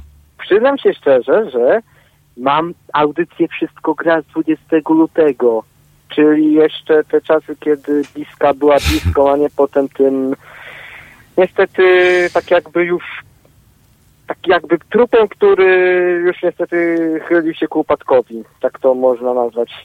Ale w no ogóle no czwórka nie miała farta, bo co dwa lata ktoś przychodził i ktoś dłubał przy tym radiu. Ile razy to radio wstawało z kolan, wychodziło na prostą, to zjawiał się nowy pomysłodawca. Niestety. Chociaż powiem szczerze, że teraz jak jest ta czwórka, to jest w jednym z, jest taka audycja Pogłos. Chyba w No ale zwróć uwagę, że ta czwórka e, miała znakomite częstotliwości, które nam e, e, potem zabrano, prawda? E, Część e, przeszła na jedynkę. Nie było tak źle chyba nawet w momencie, w którym maszt upadł słynny i musieliśmy współdzielić częstotliwości. A teraz znowu radio, które by z, z powietrza zniknęło, przeniosło się do do sieci, więc znowu kolejny niefart tej biednej czwórki, e, która zawsze słynęła z tego, że była taką kuźnią kadr, e, czego najlepszy dowód macie teraz Mariusz tutaj Gzyl tutaj. wieczorem. Mariusz Gzyl, proszę bardzo. Maćku, dziękujemy Ci pięknie w takim razie. Y, Zostań z nami. Wszystkiego dobrego. panie Kubo. I czekam na maila. Wiem, pamiętam. Tak, pamiętam. Dobra, to Kuba, może wejdę ja, pod ja myślałem, że dopóki to się nie zaświeciło, Papier toaletowy. papier toaletowy. Bo akurat mi się skończył, wiesz, i dobrze, że tu jestem, Ale bo sobie trzy- przypomniałem, że muszę kupić Ale w, papier. w dzień, w dzień to wygląda jak dwie role po prostu, jak się nie świeci. Naprawdę, naprawdę i to jest, to jest dobry case. Panie Maćku, dziękuję pięknie. Proszę Państwa, 12 minut po godzinie 22. Wiesz, to ja znalazłem coś w sieci. To ja będę mówił, a ty e, szukaj, bo chciałem jeszcze tylko jedno powiedzieć, że wiesz, że wy... Ostatnio miałem taką refleksję, że ostatni raz coś tak naprawdę bardzo ważnego robiliśmy wtedy. Tak. Bo nie było internetów, były tylko SMS-y, to było Tak. coś nieprawdopodobnego, drodzy Państwo. Zbudowaliśmy społeczność, która organizowała sobie sama zloty w Warszawie na Polu Mokotowskim. Słuchaczy z całej Polski. Ludzi, którzy pod wpływem naszych audycji zmienili swoje życie. Mówię o tym, autentycznie. Mało tego, Uniwersytet Jagielloński, jeden z abiturientów, napisał pracę doktorską, która wyszła, ukazała się drukiem o fenomenie mocnych nocnych. Ludzie z różnych krańców Polski komunikowali się ze sobą przy pomocy SMS-ów, które wpływały do nas pod jakiś już tam numer, nie pamiętam, skrócony. Pamiętam, że to Radek Brzuska aplikację napisał zresztą, y, dzisiejszy, y, bez podtekstów, y, dziennikarz telewizji publicznej, ale robiący rzeczy związane kompletnie nie z polityką, tylko naukowe. Radku, pozdrawiamy serdecznie na poważnie. On zawsze miał zakręt na Tak, ten tak, d- tak, tak, tak, tak, dokładnie. E, Jest taki pomysł, e, jak wspomniałeś, Mocne Nocne, bo też, e, nie wiem, czy ty pamiętasz, my wymyśliliśmy bizbansę. Zaraz Państwu powiemy, o co chodzi. E, e, kolega Konca e, prowadzi tutaj swoje programy. Tak? Proszę Państwa, bo projekt w ogóle naszych wyjazdów do Państwa od, od maja, maj, czerwiec, lipiec, sierpień, wrzesień, też się nie wziął tak gdzieś z powietrza, tylko jest taką mentalną kontynuacją tego, co my w polskim radiu kilkanaście lat temu robiliśmy, tylko wtedy jeździliśmy do szkół. Robiliśmy ze szkół poranki i trzecia godzina poranka na sali gimnastycznej to był Biz Bans, e, Tomek Konca, który jest tutaj z Państwem dwa razy w tygodniu, jest także DJ-em i robił tam totalną e, rzeźnię muzyczną. Dzisiaj troszkę, no troszkę, niewiele, ale dojrzeliśmy, dorośliśmy i te wyjazdy, które e, gdzieś tam planujemy sobie od maja do Państwa, mają dotyczyć właśnie tego, żeby e, już może nie robić żadnej rzeźni, tylko po prostu ze sobą rozmawiać, pobyć w swoim towarzystwie, pokazać jak działacie, jak funkcjonujecie, co robicie w swoich wielkich, małych społecznościach. To No, Mi się oczywiście... wydaje, że ludzie coraz mniej ze sobą rozmawiają. To właśnie dlatego, właśnie dla, Dzisiaj się pisze na Messenger, Właśnie na WhatsApp, na coś dlatego, tam. właśnie dlatego mamy tutaj klasyczne e, telefony. Znalazłem coś w necie, możemy włączyć ten mikrofon. E, zrobimy to, proszę Państwa, totalnie nieprofesjonalnie, ale może będzie coś słychać. Ja się zastanawiam, czy Ty pamię- będziesz pamiętał, co to jest. Uwaga! Zresztą y, zawsze się zastanawiałem, jak to jest. Aha, Iwan, ty, ty łysolu, coś ty zrobił z fryzurą. No, zawsze się zastanawiam, jak to jest, y, y, że właśnie y, tak długo mamy szansę trwać te dwa i pół roku. Chciałem swój inteligentny speech dokończyć. Kubuś, piłeś? A co ty tam masz w ręku? Jakiegoś pytona trzymasz? Co? A nie, to nie zabrali ci jeszcze przepustki? Słuchaj, w ogóle sorry, bo mnie tu już nie ma od dawna, ale mam singiel aliansów nielegalny. Nielegalni. Jesteśmy zagrani nielegalnych, że ja tu nielegalnie jestem i spada i mnie nie ma. Myślisz? No. Wiesz co, jest za pięć druga po drugiej, bo mamy jeszcze jedną pieśń w planie. Nie, tu nie ma, nie pytajcie mnie co, nie ma mnie nielegalni tutaj. No tak nas zamiatano właśnie wtedy. Dokładnie Tak nas tak. zamiatano wtedy. by Jacka Kosińskiego wypada pozdrowić. E, Jacek tu- naszego Jacek tu był, Jacek tu Realizatora, był. E, który zresztą wówczas z dużym P zablokowali drzwi, studiu, tak, tak, żeby tak. odegrać e, słynną, rzucić bit, e, słynną pieśń. Ale wiesz, to też nie chcę, żebyśmy robili tutaj za takich Kombatantów. kombatantów bo to gdybyśmy mieli być kombatantami, to byśmy teraz siedzieli z kubkiem herbaty, z której wystawałaby ta taśma z wizytówką, koce na nogach, ale kasłalibyśmy. Koce na nogach, ja już, to, to, to, to, jest, to jest właśnie już ten czas. To jest właśnie ten czas. Ja dalej, Kuba zawsze ze mnie dworował w telewizorze, że ja noszę spodnie pod pachami, jak Clint Eastwood zresztą. Dalej je tak noszę. I za każdym razem, jak je podciągam pod pachy, to sobie o nim e, myślę, mimo że teraz e, chodzi Czekaj, się... poczekaj, myślisz o mnie, jak podciągam sobie Tak, spodnie? bo, byłeś jedną z niewielu osób, która na wizji zwróciła mi na to uwagę, ale i tak wszyscy mają z tego bekę do dzisiaj. Natomiast y, jak patrzę na by, tych w rurkach z tym kroczem w połowie między kolanami a udami, no to... Nie, to przy kostkach teraz już chodzą, mają krocze przy kostkach. Dobry wieczór, ktoś jest z nami, witamy. Dobry wieczór, Himmelsbach z tej strony. Do, witamy Himmelsbach, słuchamy. Ja chciałem dzisiaj z panem się trochę pokłócić za wczorajszą sytuację, jak pan klient, jak pan potraktował słuchacza, ale już nie będę do tego wracał. Niech pan wraca, ale nie będziemy się kłócić, bo nie mam ochoty. A nie uważa pan, że pan trochę użył metody ojca Rycyka, który też nieraz wkracza do audycji innych prowadzących i przegania słuchaczy. Zawsze wkraczam do audycji e, wszystkich prowadzących, e, tak jak niektórzy wkraczają do audycji innych i nie używam metod ojca Rydzyka, bo ojciec Rydzyk to trochę mm, niska ranga. Jeśli już, to używam metod kardynałów. Dziękuję pięknie za ten telefon, pozdrawiam i wszystkiego dobrego, jeszcze dobrej nocy. Ale już nie rozmawiamy, dziękuję, dobrej nocy. Nie będziemy się bawić w złośliwości ani w kłótni, nie będzie nam pan psuć humoru. Powiedz mi, czy dzisiaj radio może robić coś tak ważnego, jak nam się wydawało, że kiedyś robiliśmy? Tak, może robić i, i dowodem jest na to y, miejsce, w którym jesteś w tej Bo chwili. wiesz, co mi się zaczęło wydawać ostatnio, że mm, tak naprawdę to, że media idiocieją, to nie jest wina odbiorców. Mm. Bo e, ja rozumiem, że ktoś mógłby stwierdzić, że media e, zmieniają się pod wpływem odbiorców, bo gdyby robiły coś inteligentnego, to by tych odbiorców nie było, no bo e, tych ludzi inteligentnych jest niestety dosyć mało. No to jak to? To nie jest wina odbiorców. To stary, no przecież odbiorcy, no chcą na przykład Filipa Heisera. Filipa Heisera, który um, udaje po raz kolejny atak paniki. Czytałem o tym dzisiaj. Tak, tak i, i jeśli mówisz o tym e, e, głośno e, i nazywasz rzeczy po imieniu i próbujesz tłumaczyć, że jeśli ktoś się tym zachwyca, to jest dokładnie takim samym intelektualnym zerem jak pan Heiser, to okazuje się, że ktoś ci mówi, ale dlaczego mnie pan obraża? Bo dzisiaj wszyscy się za wszystko obrażają, a najgorzej jest powiedzieć idiocie, że jest idiotą. To jest już coś totalnie nieznośnego. Ale ponoć to i tak nic nie da. Jak mówisz idiocie, że jest idiotą, to on i tak tego nie przyjmie i się obrazi na ciebie i jeszcze cię pokona swoją idiotyczną potęgą. No i dołoży do tego swoich kolegów idiotów, których są całe rzesze. E, Najgorsze jednak jest to, że wśród tych, którzy pracują w mediach, też panuje jakaś taka totalna bezrefleksyjność, bo... wiesz, to jest- Bezkręgosłupowość, mój drogi. Najgorsze jest to, że mm, ja jestem krową, mimo że mam świnię i że jestem z poznaku świni, to jestem krową, bo nie zmieniam poglądów. Ja zawsze miałem takie poglądy od małego. E, Kuba może to potwierdzić, chociaż nie znał mnie jako małego, ale zna mnie od bardzo, bardzo Ale znam cię od małego.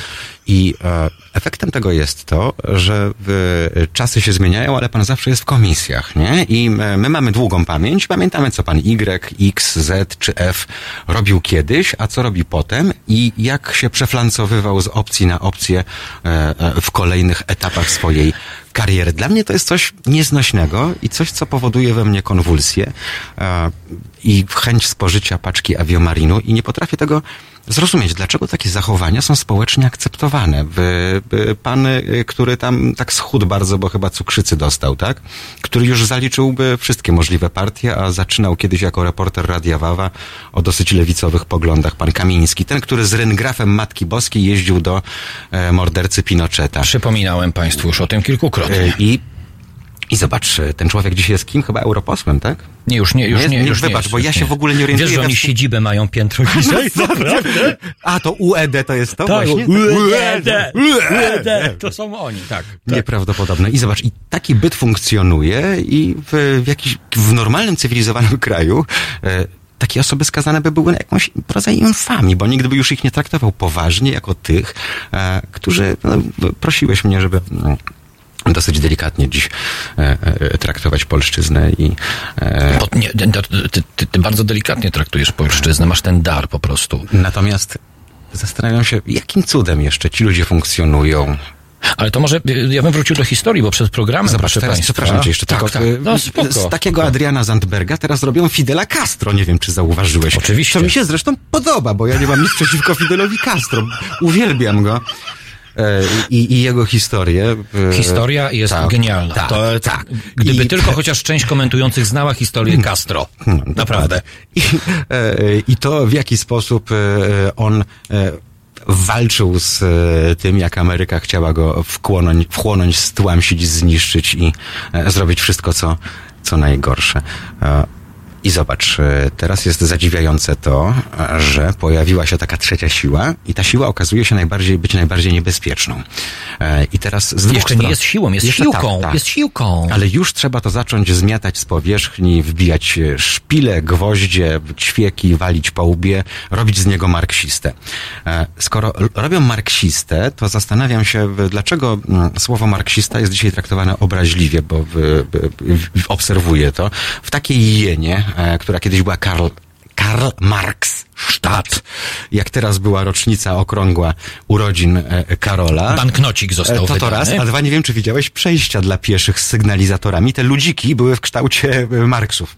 Nie. Tak, zmieniało się czerwony Marks na zielonego Marksa i możesz... To tak z czasem ekologiczny tak Marks. Jest, to i, Był czerwony, wiadomo, jest ekologiczny. Miasto chwali się e, postacią, tak, która stamtąd e, pochodzi. Każdy porządny uniwersytet na świecie wykłada marksizm, prawda? I nikt w tym nic wstydliwego nie widzi. E, widzi się tylko u nas. Dlaczego tak się dzieje? Ja ci zadam pytanie, to, to be- bez przekleństw będziesz musiał mi odpowiedzieć. Proszę Państwa, 11 lat temu e, Mariusz Gzyl i ja po raz pierwszy w koncesjonowanej e, telewizji, działającej w oparciu o koncesję, zaczęliśmy bez ogródek mówić naszym widzom 11 lat temu. Czyli teraz jest 19, tak? Tak. Czyli to był ósmy? Tak. tak. No co, ty nie wcześniej? E, nie, nie. No chyba nie, nie wydaje mi się. 11, 11, no Hmm? czekaj, 12, dobrze. 2006, e, Pierwsza dobra 12. zmiana. Ja poszedłem do Rzepy, tam 12. 12. rok pracowałem. 12. Tak? Tak, 12, tak, 12 lat temu, przepraszam. 12 lat temu zaczęliśmy mm, otwarcie, proszę Państwa. No e, otwarcie jak otwarcie. Moim kierownikiem był wtedy Marek Magierowski, dzisiejszy ambasador w Izraelu. Ale- I wra- wróciłem z superstacji z makijażem na twarzy, a urwałem się z dyżuru. I tak siedzimy, a Marek mówi, Mariusz.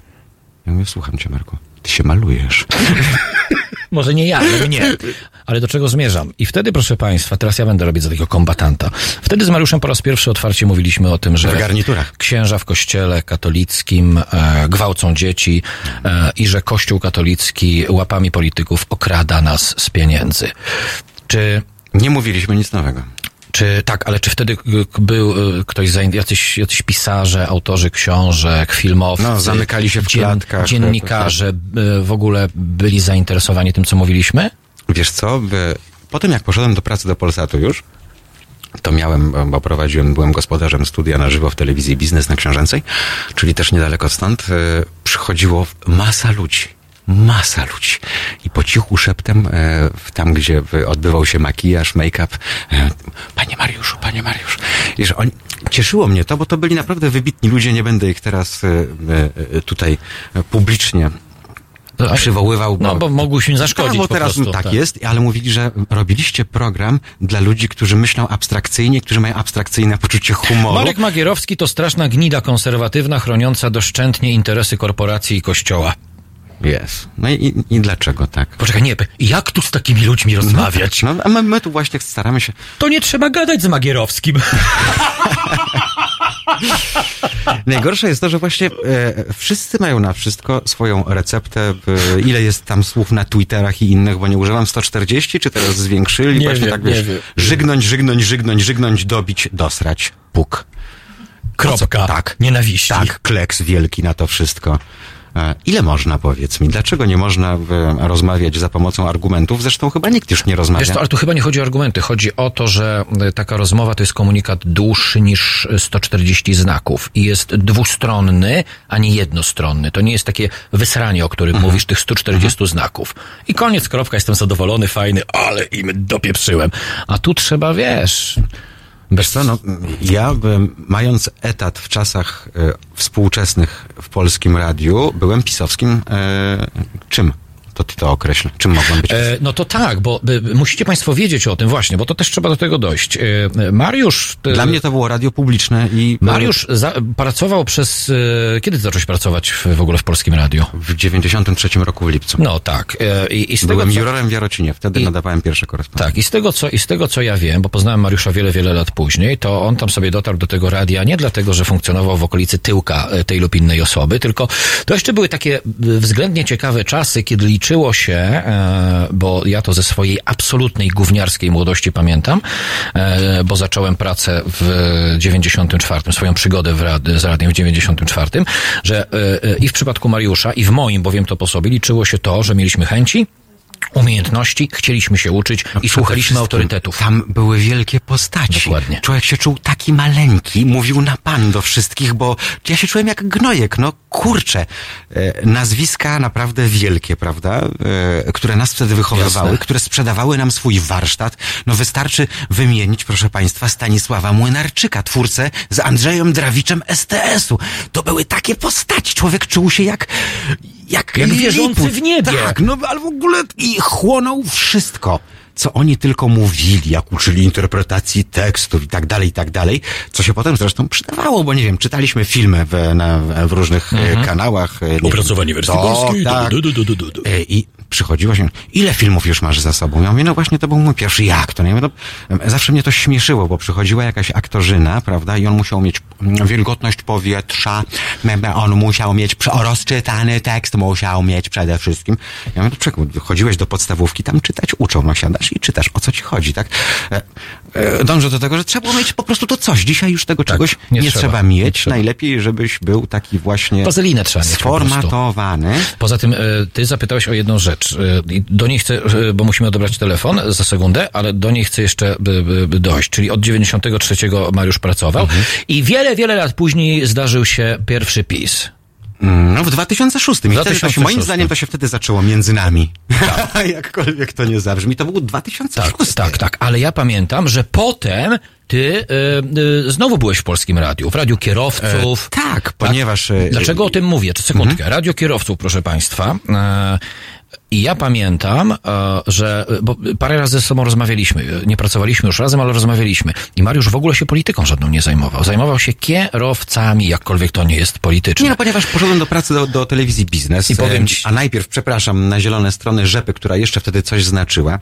I nie wydawała się w nakładzie 60 tysięcy, tak jak teraz, tylko 360. Tylko to Polskie Radio jest ważne, wiesz dlaczego? Bo e, jak przyszedł ten pierwszy PiS i ty Mhm. przeszedłeś do Radia Kierowców, to od naszych wspólnych znajomych słyszałem, że jesteś pisowską gnidą. No właśnie. No i- Słyszałem to. I potem, wiesz, e, mało tego, e, b- demokratyczny zarząd radia, czyli czarzasty e, rządzący z tylnego siedzenia, e, jak wiesz, powodował, że nasz wspólny przyjaciel, rzecznik ratusza, e, czyli dyrektor e, ówczesny, e, zawsze mówił, Mariusz, wiesz, ja bym ci dał więcej anteny, ale ty jesteś taki kontrowersyjny. No więc byłem tak kontrowersyjny, że pierwsze, co zrobił PiS, jak doszedł do władzy i wziął radio, to dał mi etat. Strasznie musiałeś być kontrowersyjny po prostu. I jeszcze przyszedł do mnie ówczesny dyrektor i zapytał, czy kogoś panu do pary nie brakuje. I kogo, y, co, że, i co, jakaś, ale jakaś taka tego? No, a ja mówię, kurde, no to po mnie. Dobry wieczór, kogo witamy? Dobry wieczór, Krzysztof z tej strony. Witamy panie Krzysztofie, słuchamy. E, Mam pytanie do pana, panie Kubo. Tak, tak, słucham. E, Czy pan potrafi rozmawiać z ludźmi? E, Chodzi panu o to, że dzwoni nasz słuchacz i mówi: Dzień dobry, chciałbym się z panem pokłócić, tak? Nie, nie chodzi o to, czy A o co panu chodzi? pokłócić, ale chodzi mi o to, że pan y, nie potrafi rozmawiać z ludźmi, bo jeżeli ktoś ma odmienne zdanie od pana, to pan, Wie pan co? Słucham tego od kiedy nie pracuję. chce rozmawiać. No to po co pan do mnie Pan dzwoni? po prostu mówi do widzenia, dziękuję. Jeżeli ktoś Ja zaczyna rozmowę mówię, ze mną, jeżeli ktoś zaczyna rozmowę ze mną od stwierdzenia, Dobranoc. że chce się ze mną pokłócić, dobranoc, to proszę do mnie nie Pan- dzwonić. Nie, pan stra na ludzi. Po Ale powiedział pan stra dobranoc. Ludzi, pan nie rozmawia. Ale powiedział pan rozmawia dobranoc. Ale powiedział pan dobranoc. Dobranoc. I już. Ale to była rozmowa z ludźmi? Bo... Tak, to był człowiek, jakbyś nie wiedział. To tacy, takie telefony, takie telefony też się zdarzają po prostu. Bo e, zachowuje się nieładnie, ponieważ nie chce rozmawiać z kimś, kto zaczyna rozmowę ze mną od stwierdzenia, chce się z panem pokłócić. Dobrze, a powiedz mi jedno, e, radio internetowe ma taki charakter, że tutaj można więcej i słuchacze mają z tego świadomość, e, zadzwonią, żeby sobie nawrzucać, mówiąc Nie, wprost, czy... bardzo rzadko się zdarza, żeby jakieś, nie obrażając bydło, wy, wystukiwało nasz numer To jest telefonu. dla mnie ciekawe, bo e, pamiętasz, robiliśmy genialny, zresztą my wszystko robiliśmy genialnie, mocni w gębie wówczas. E, Dzisiaj by- biłoby to rekordy popularności, wtedy internetowa telewizja i w ogóle cokolwiek. Interi, I, tak. tak. e, wszystko to raczkowało. E, Natomiast wówczas e, na tam 40 którymś piętrze w wieżowca w Alejach Jerozolimskich Maruk Chałubińskiego spotykaliśmy się komentując. E, Tam zresztą na ty przeszedłeś z panem Bosakiem. E, tak, sekundkę, zaraz o tym powiem. E, Kimmer napisał, następny dureń, który nie rozumie, że Kuba rozmawia z ludźmi o odmiennych poglądach, nie rozmawia natomiast z idiotami. Dziękuję. No ale to sobie tutaj łyżeczkę cukru dosypałeś, teraz musiałeś. Oczywiście, że musiałem. Oczywiście, oczywiście, że musiałem. Oczywiście, że musiałem. E, Przeszedłem, a ty przeszedłeś e, na ty w tym czasie, ja z Bosakiem, a ty z obecnym ministrem Suskim. Ty przeszedłeś z Suskim na ty No. A wtedy. pamiętasz moment w telewizji, w którym nie mieliśmy dyktafonu ani mikroportu, a kiedy jeden e, z ministrów... E, czekaj, który to był? No niestety ten, ale nie możemy tego publicznie powiedzieć. Dlaczego bo, nie możemy? Bo nie zostało to nigdzie zapisane. A, nie zostało zapisane. Natomiast jeden pewien minister, e, wówczas wysoko postawiony, by, wdał się w monolog e, przy demakijażu na temat A, Romów że ży- wszystko to wina tych ży, Żydziochów, e, tak? no i Cyganów. Cygany, Żydy do I pieca. w- Pamiętam. Do piecy, drut kolczasty, Pamiętam, tak, tak. pamiętam, pamiętam. E, I ciekaw jestem, że gdybyśmy mieli wtedy jakieś źródło do nagrywania, tak jak dzisiaj ma się smartfony, klikasz i jest to, czy taki pan miałby zniszczoną karierę polityczną? Nie. W naszym kraju nie. Nie, w ogóle, w ogóle nie. Jakąś przerwę zrobimy, tak? Tutaj y, pokazuje y, Tamara. Y, To jeszcze tylko... Mm, Tamara czy Tamara? Tam Tamara. A Bo- tutaj, bo a Mara tutaj, to źle się a kojarzy, a tutaj, a z tutaj Marą Tamara. Senną. Pamiętaj, że ja ci zadałem pytanie, Mhm. czy ty chcesz tutaj u nas zagościć na y, dłużej. To też jest taka ważna zależy w sprawa. jakim charakterze, bo zacząłem Kurwa, w mówić, charakterze, że- w charakterze y, y, osoby, która Parzącej kawę. Pro, parzącej sobie I twarz kawą. pr- proszek w zmywarce. Mm. Jak ci już tłumaczyłem. Jest jeszcze w sieci Tak. ten odcinek z Suskim, pisze pan Konrad. ale w sieci nic nie ginie, matko jedyne. Bo, ale to nie rozpowszechniajcie, bo potem jak e, poszedłem do pracy do administracji, e, to ach, właśnie, to jest w ogóle genialne. Wspomniany jeden dyrektor i drugi, e, których bardzo pozdrawiam, bo to przyzwoici ludzie się okazali bardzo. E, Skoro byłem w składzie na mopy u naszego wspólnego przyjaciela, a e, wówczas każdy pomysł, jaki tylko zgłosiłem, i bezpieczne weekendy, i jedynka w drodze, i radiokierowców, e, i ekspresy gospodarcze, po prostu tak, miałem tak. I pokazali mi, wiesz, nasi koledzy, nie ci, którzy przyszli, nasi. Co tydzień taka sterta donosów. Z płytami, z programami włącznie. O? O? I to nie ci, którzy przyszli z dobrą zmianą, żebyś nie myślał. Ci, No których jeszcze ty pamiętasz z pracy. W 2017 Zawiści, roku. Że jak temu Gzylowi PiS mógł dać etat w radio? A mi nie. W 2017 roku dwóch akademików młodych zrobiło takie badania. E, Jesteśmy, proszę Państwa, w kontakcie z tymi ludźmi, bo ja to obiecałem i zaprosimy ich do studia, tylko muszą mieć czas. A jest koniec roku i z tym czasem trudno. E, Mówię o tym po raz kolejny. Zrobili takie badania dotyczące mm, społecznego, wewnętrznego hejtu. e, i z tych badań tam im jasno wyszło, my tu już z paroma specjalistami o tym rozmawialiśmy, że ten poziom takiego organicznego, wewnętrznego hejtu jest znacznie większy po tak zwanej naszej stronie niż po stronie nacjonalistów i faszystów. Dobrze powiedzieć tak zwanej naszej, bo Tak, tak. ja się do żadnej strony, wiesz, ja nie, wiem, tylko nie wiesz, przyznaję. tylko wiesz, wiesz, na czym ta różnica po prostu yy, yy, polega. To znaczy, yy, od kiedy istnieje Halo Radio i zresztą wiesz, jak twoja praca wyglądała, wiesz, jak moja wyglądała wcześniej, my największy łomot zawsze dostajemy z tak zwanej naszej strony. Nie tam ze strony jakichś nacjonalistów, faszystów, innych tam istów, tylko po prostu, no gdzieś tam... No bo teraz na tak zwaną opozycję jakąś się, totalna opozycja, tak? Absolutnie Nie możesz totalna. słowa powiedzieć, bo masz Janka Śpiewaka, którego pozdrawiam serdecznie, z jego tatą wielokrotnie się spotykaliśmy jeszcze jak pracowałem w redakcji młodzieżowej, bo go zapraszałem wielokrotnie do programów, w których wówczas prowadziłem innymi edukację seksualną w audycji, która się nazywała Opiłki. Trwało to 9 miesięcy, bo ksiądz, który występował o 17 po mojej audycji, stwierdził, że trochę tak... Zaprosiła mnie dyrekcja i zapytała, czy trochę inaczej to by mogło być, bo takie o prąciach i waginach, no więc tutaj znowu nie mogę użyć słowa, bo zapytałem, czy to zamiast no mówić mówisz prącie, prącia i wagina, No tak, no. ale czy zamiast... Może to są takie nieprzyzwoite, to znaczy, czy mam mówić na, przez CH zamiast prącie? Nie, no czy... ale po, ale po co? No, po co? Więc uznałem, że 9 miesięcy minęło i to ja się, no, a macie to. Mało tego, pamiętam jeszcze czasy, kiedy e, rządził pan Kamiński, ten z ZHN-u, ten z Odryngrafu, ten, który pod tobą mieszka teraz. E, Ja nie mieszka, tu mają biuro tylko. Mm. A masz tam toaletę? Bo ja bym chętnie spuścił wodę. Mam. W nadziei, że... E, I wyobraź sobie, że e, wówczas oni rządzili e, Polską i zapuszczenie piosenki Ryszarda Ridla, List do M, w którym Rysiu świętej pamięci Tak. śpiewa, że nie ma Boga, miałem poważne nieprzyjemności. A pamiętasz naszego wspólnego kolegę, mojego imiennika Kubę, który mm, składał życzenia najwybitniejszemu autorytetowi w historii wszech galaktyk, obecnie świętemu, świętemu.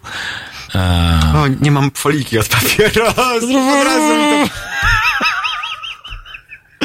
I złożył te życzenia z, ze zbyt małą czołobitnością i został zawieszony na dwa tygodnie w, w, w kwestii bycia prowadzącym w Zastanawiam radiu. się nad jednym właśnie dlatego, jak długo jeszcze, wiesz, bo myślałem, że ci ludzie kiedyś tam wymrą sobie i przyjdzie nowe pokolenie. I młod- przyszli jeszcze gorsi. Tak. no. I o co chodzi? powiedz? Dobry wieczór.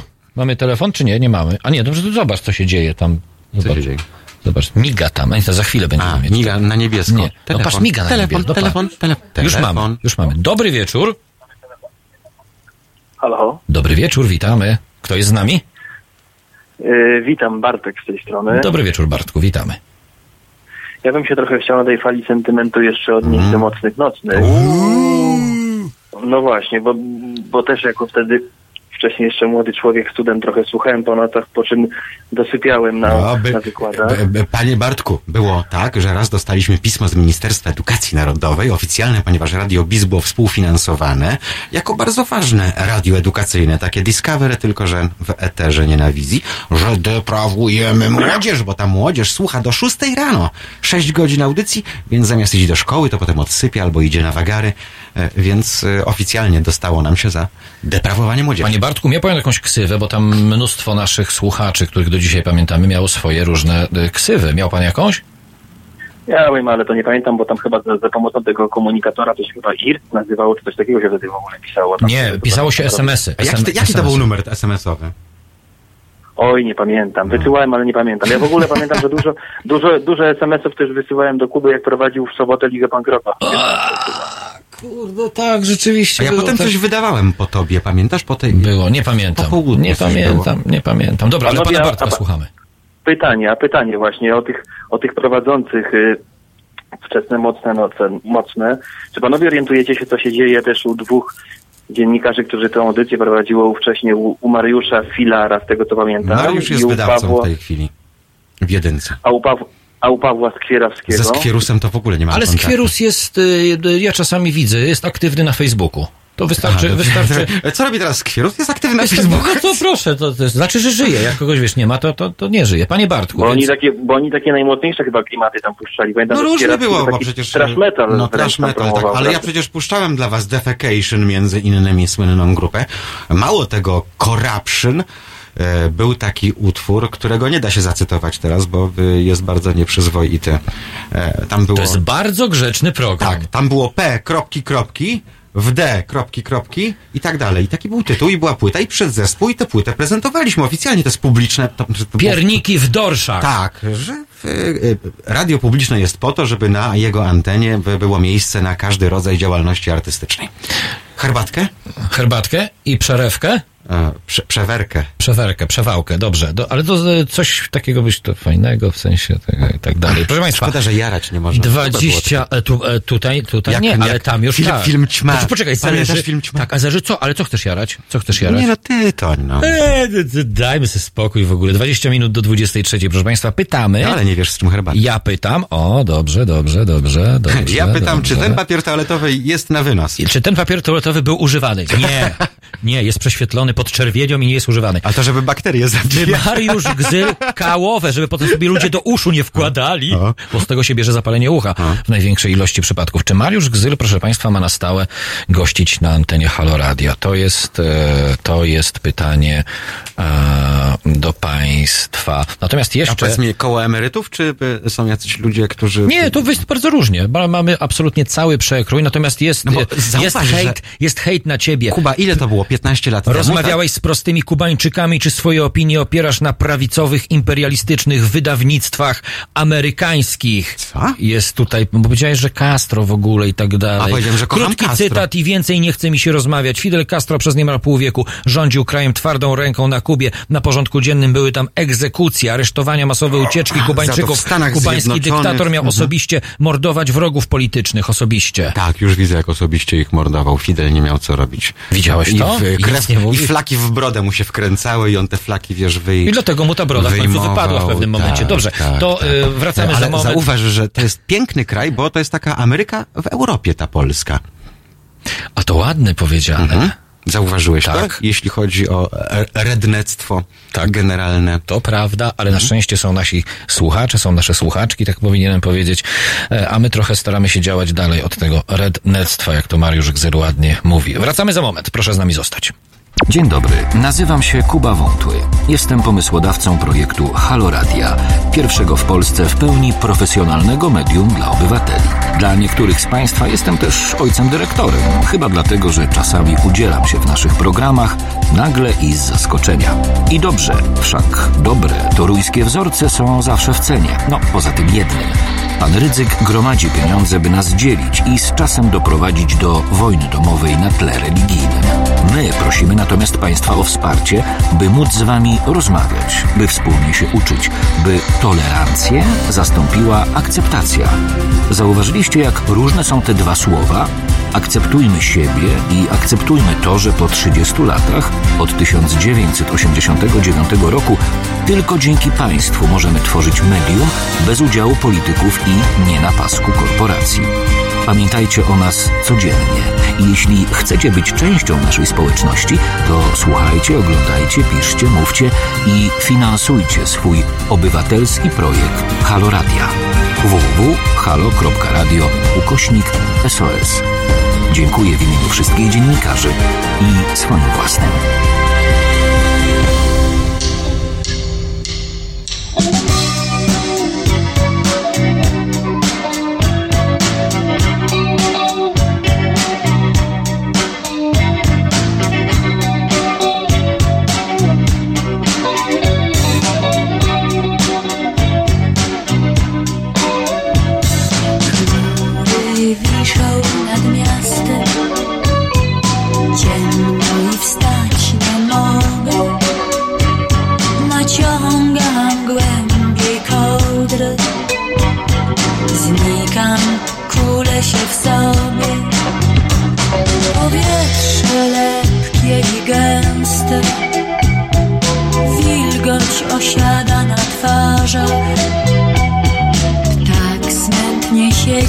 Drzewie.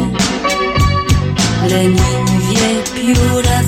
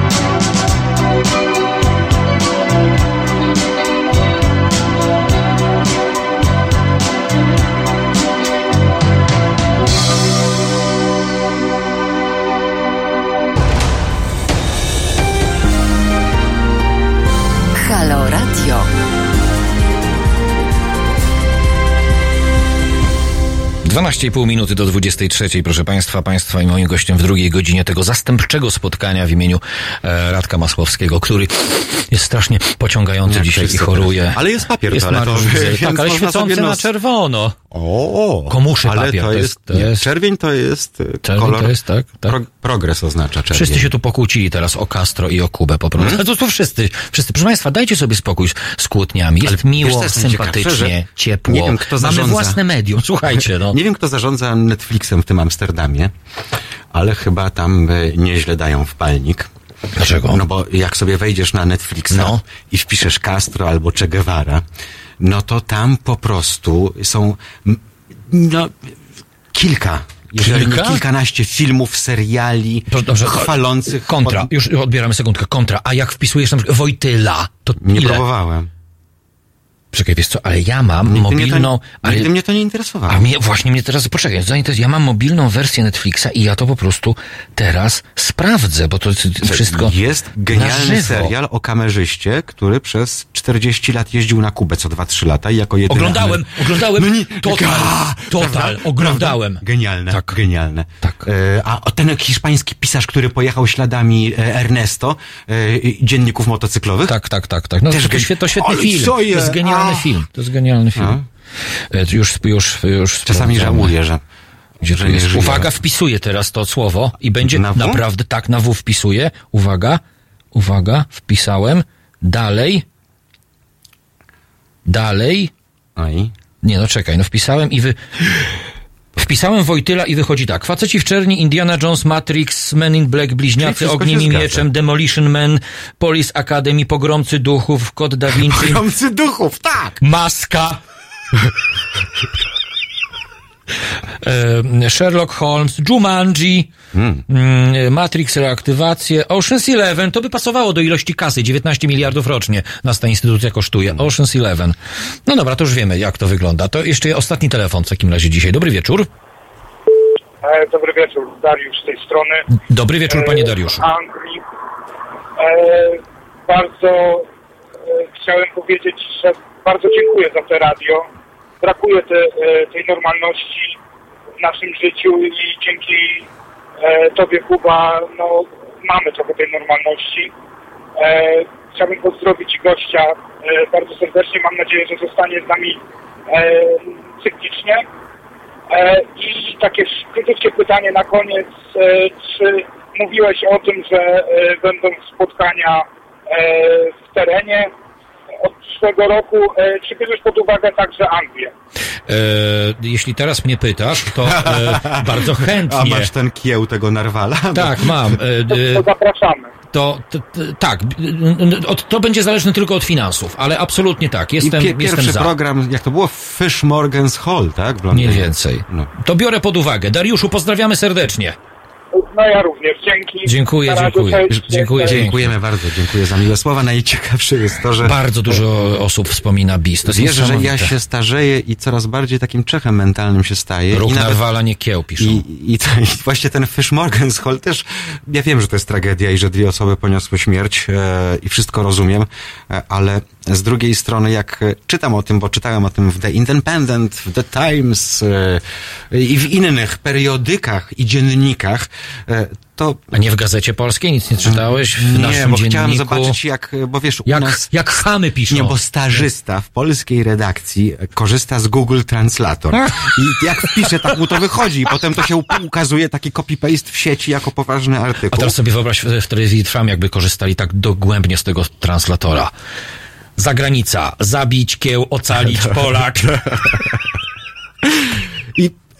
Widzę ten moment po prostu, jak nie wiem, podbiega koleś, jak na rozpętałem drugą wojnę światową, prawda? Tam y, na okręcie, gdzie przestawił wajchę, wszystko by eksplodowało, to tutaj podbiega, chwyta róg, y, panika, Za, za, Polak z zadał, lancą. w ten, zadał w ten róg, tak? A w róg z bawoli Tak. zadał. Ale wiesz, co jest ciekawe? To jest polska tradycja. Andrzej Wajda nakręcił kiedyś taki film Lotna, e, który był e, takim fake filmem, bo pokazywał, że tam z szablą na czołgi. Nawet Polacy nie byli tacy głupi, jak państwo wiedzą, żeby z szablą na czołgi e, ruszać. Bo tam pamiętasz, taka była scena, że No, lufa tego tak, tak, tygrysa, tak, tak. czy tam PZKF-1 pewnie, jak się puryści doczepią, bo innych nie było, tam wali w te Z T-34 lufę. robili No. tygrysy nieudolne. I, e, I on po prostu nawiązał do tej tradycji, bo tamten miałby pas Na szachida, tak? Tak. O, i on nie wiedział, że to jest fejkowy pas, y, że to jest atrapa, więc go tą lancą, więc tak jak polska jazda, jak husaria prawie, zaatakował go lancą. Y, Jak to było, że tam lance w dłoń bolszewika goni. Goń, tak. Go, bo bolszewika goń, goń, goń. A to nie był bolszewik, kurde, tylko... Nieważne. To był resocjalizujący się człowiek, bo to, co jest dla mnie naj, największym czechizmem tego wszystkiego, to jest to, że doszło do tego na imprezie, e, to była konferencja o resocjalizacji więźniów, gdzie ów terrorysta został zaproszony jako prelegent, żeby się wypowiedział, jak, jak się resocjalizuje, ogóle- z, e, bo on miał te obroże na nodze, wiesz, A jeszcze wśród jedn, y, jeden, z osób ratujących w ogóle całą tę sytuację, po prostu jeden z przechodniów był skazany za morderstwo. Tak? To jest w ogóle ciekawy kraj. tak. Ale ciekawe, jakiego narzędzia użył do tego morderstwa. A może chciał, wiesz, tak poczuć się jak kiedyś. Nie no, mo- może teraz zamordować Ktoś- live i jeszcze dostać za to medal od Tak, królowej, bo jak wiesz, tak. królowa już tam wszystkich pochwaliła e, za Braveheart.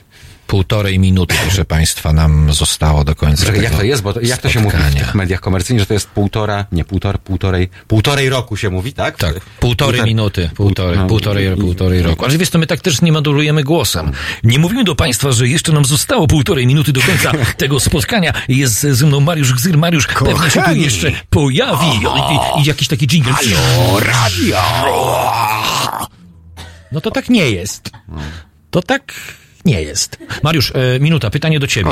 E, bo tu jest taki case. zleciał. E, e, absolutnie wszyscy ludzie, którzy funkcjonują na antenie Haloradia, Mają karty mikrofonowe. e, rowerowe też, musimy kończyć dosłownie za minutę. Funkcjonują też w innych miejscach. Ty jesteś na etapie szukania roboty. Czy możemy się umówić tak, że szukasz roboty, ale pod takim kątem, żeby tutaj zagościć na stałe, żeby to ci nie kolidowało? Wiesz co, no, myślę, że jest to do rozpatrzenia, by o tyle, by o ile mi to właśnie nie będzie kolidowało. By, ja jestem, jak wiesz, sową. To rób tak, żeby ci nie, nie kolidowało. Jestem sową, dlatego przez półtora roku ostatnie, nie przez półtorej, tylko półtora, prowadziłem magazyn Pieniądz nie śpi, tak i wstawałem o 3.30. Ale co, po 23 na przykład chciałbyś? Ach, Nie wiem, a może jakieś mocne nocne byśmy, kurczę, zrobili. Może Nie to ma wiem, sens jesteśmy- po 20 lat później. Jesteśmy, jesteśmy Chyba, że- otwarci. No przeleżeliśmy pod lodem, więc trzymamy się nieźle. Mariusz Gzyl, Państwa Dzięki i mój wielkie. gość. Po raz pierwszy, państwu ale y, będziemy rozmawiać o tym, żeby to y, nie Na był... antenie e, komercyjnej no, ostatni raz, ale jeden z pierwszych. Dziękuję pięknie Państwu za uwagę. Dobranoc. Słyszę się z Wami w piątek po godzinie 19. Wszystkiego dobrego.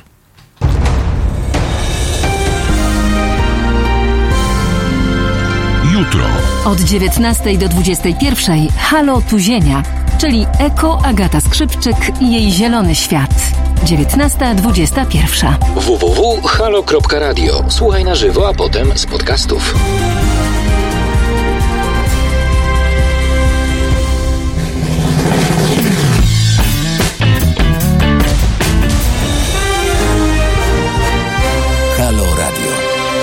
Pierwsze radio z wizją.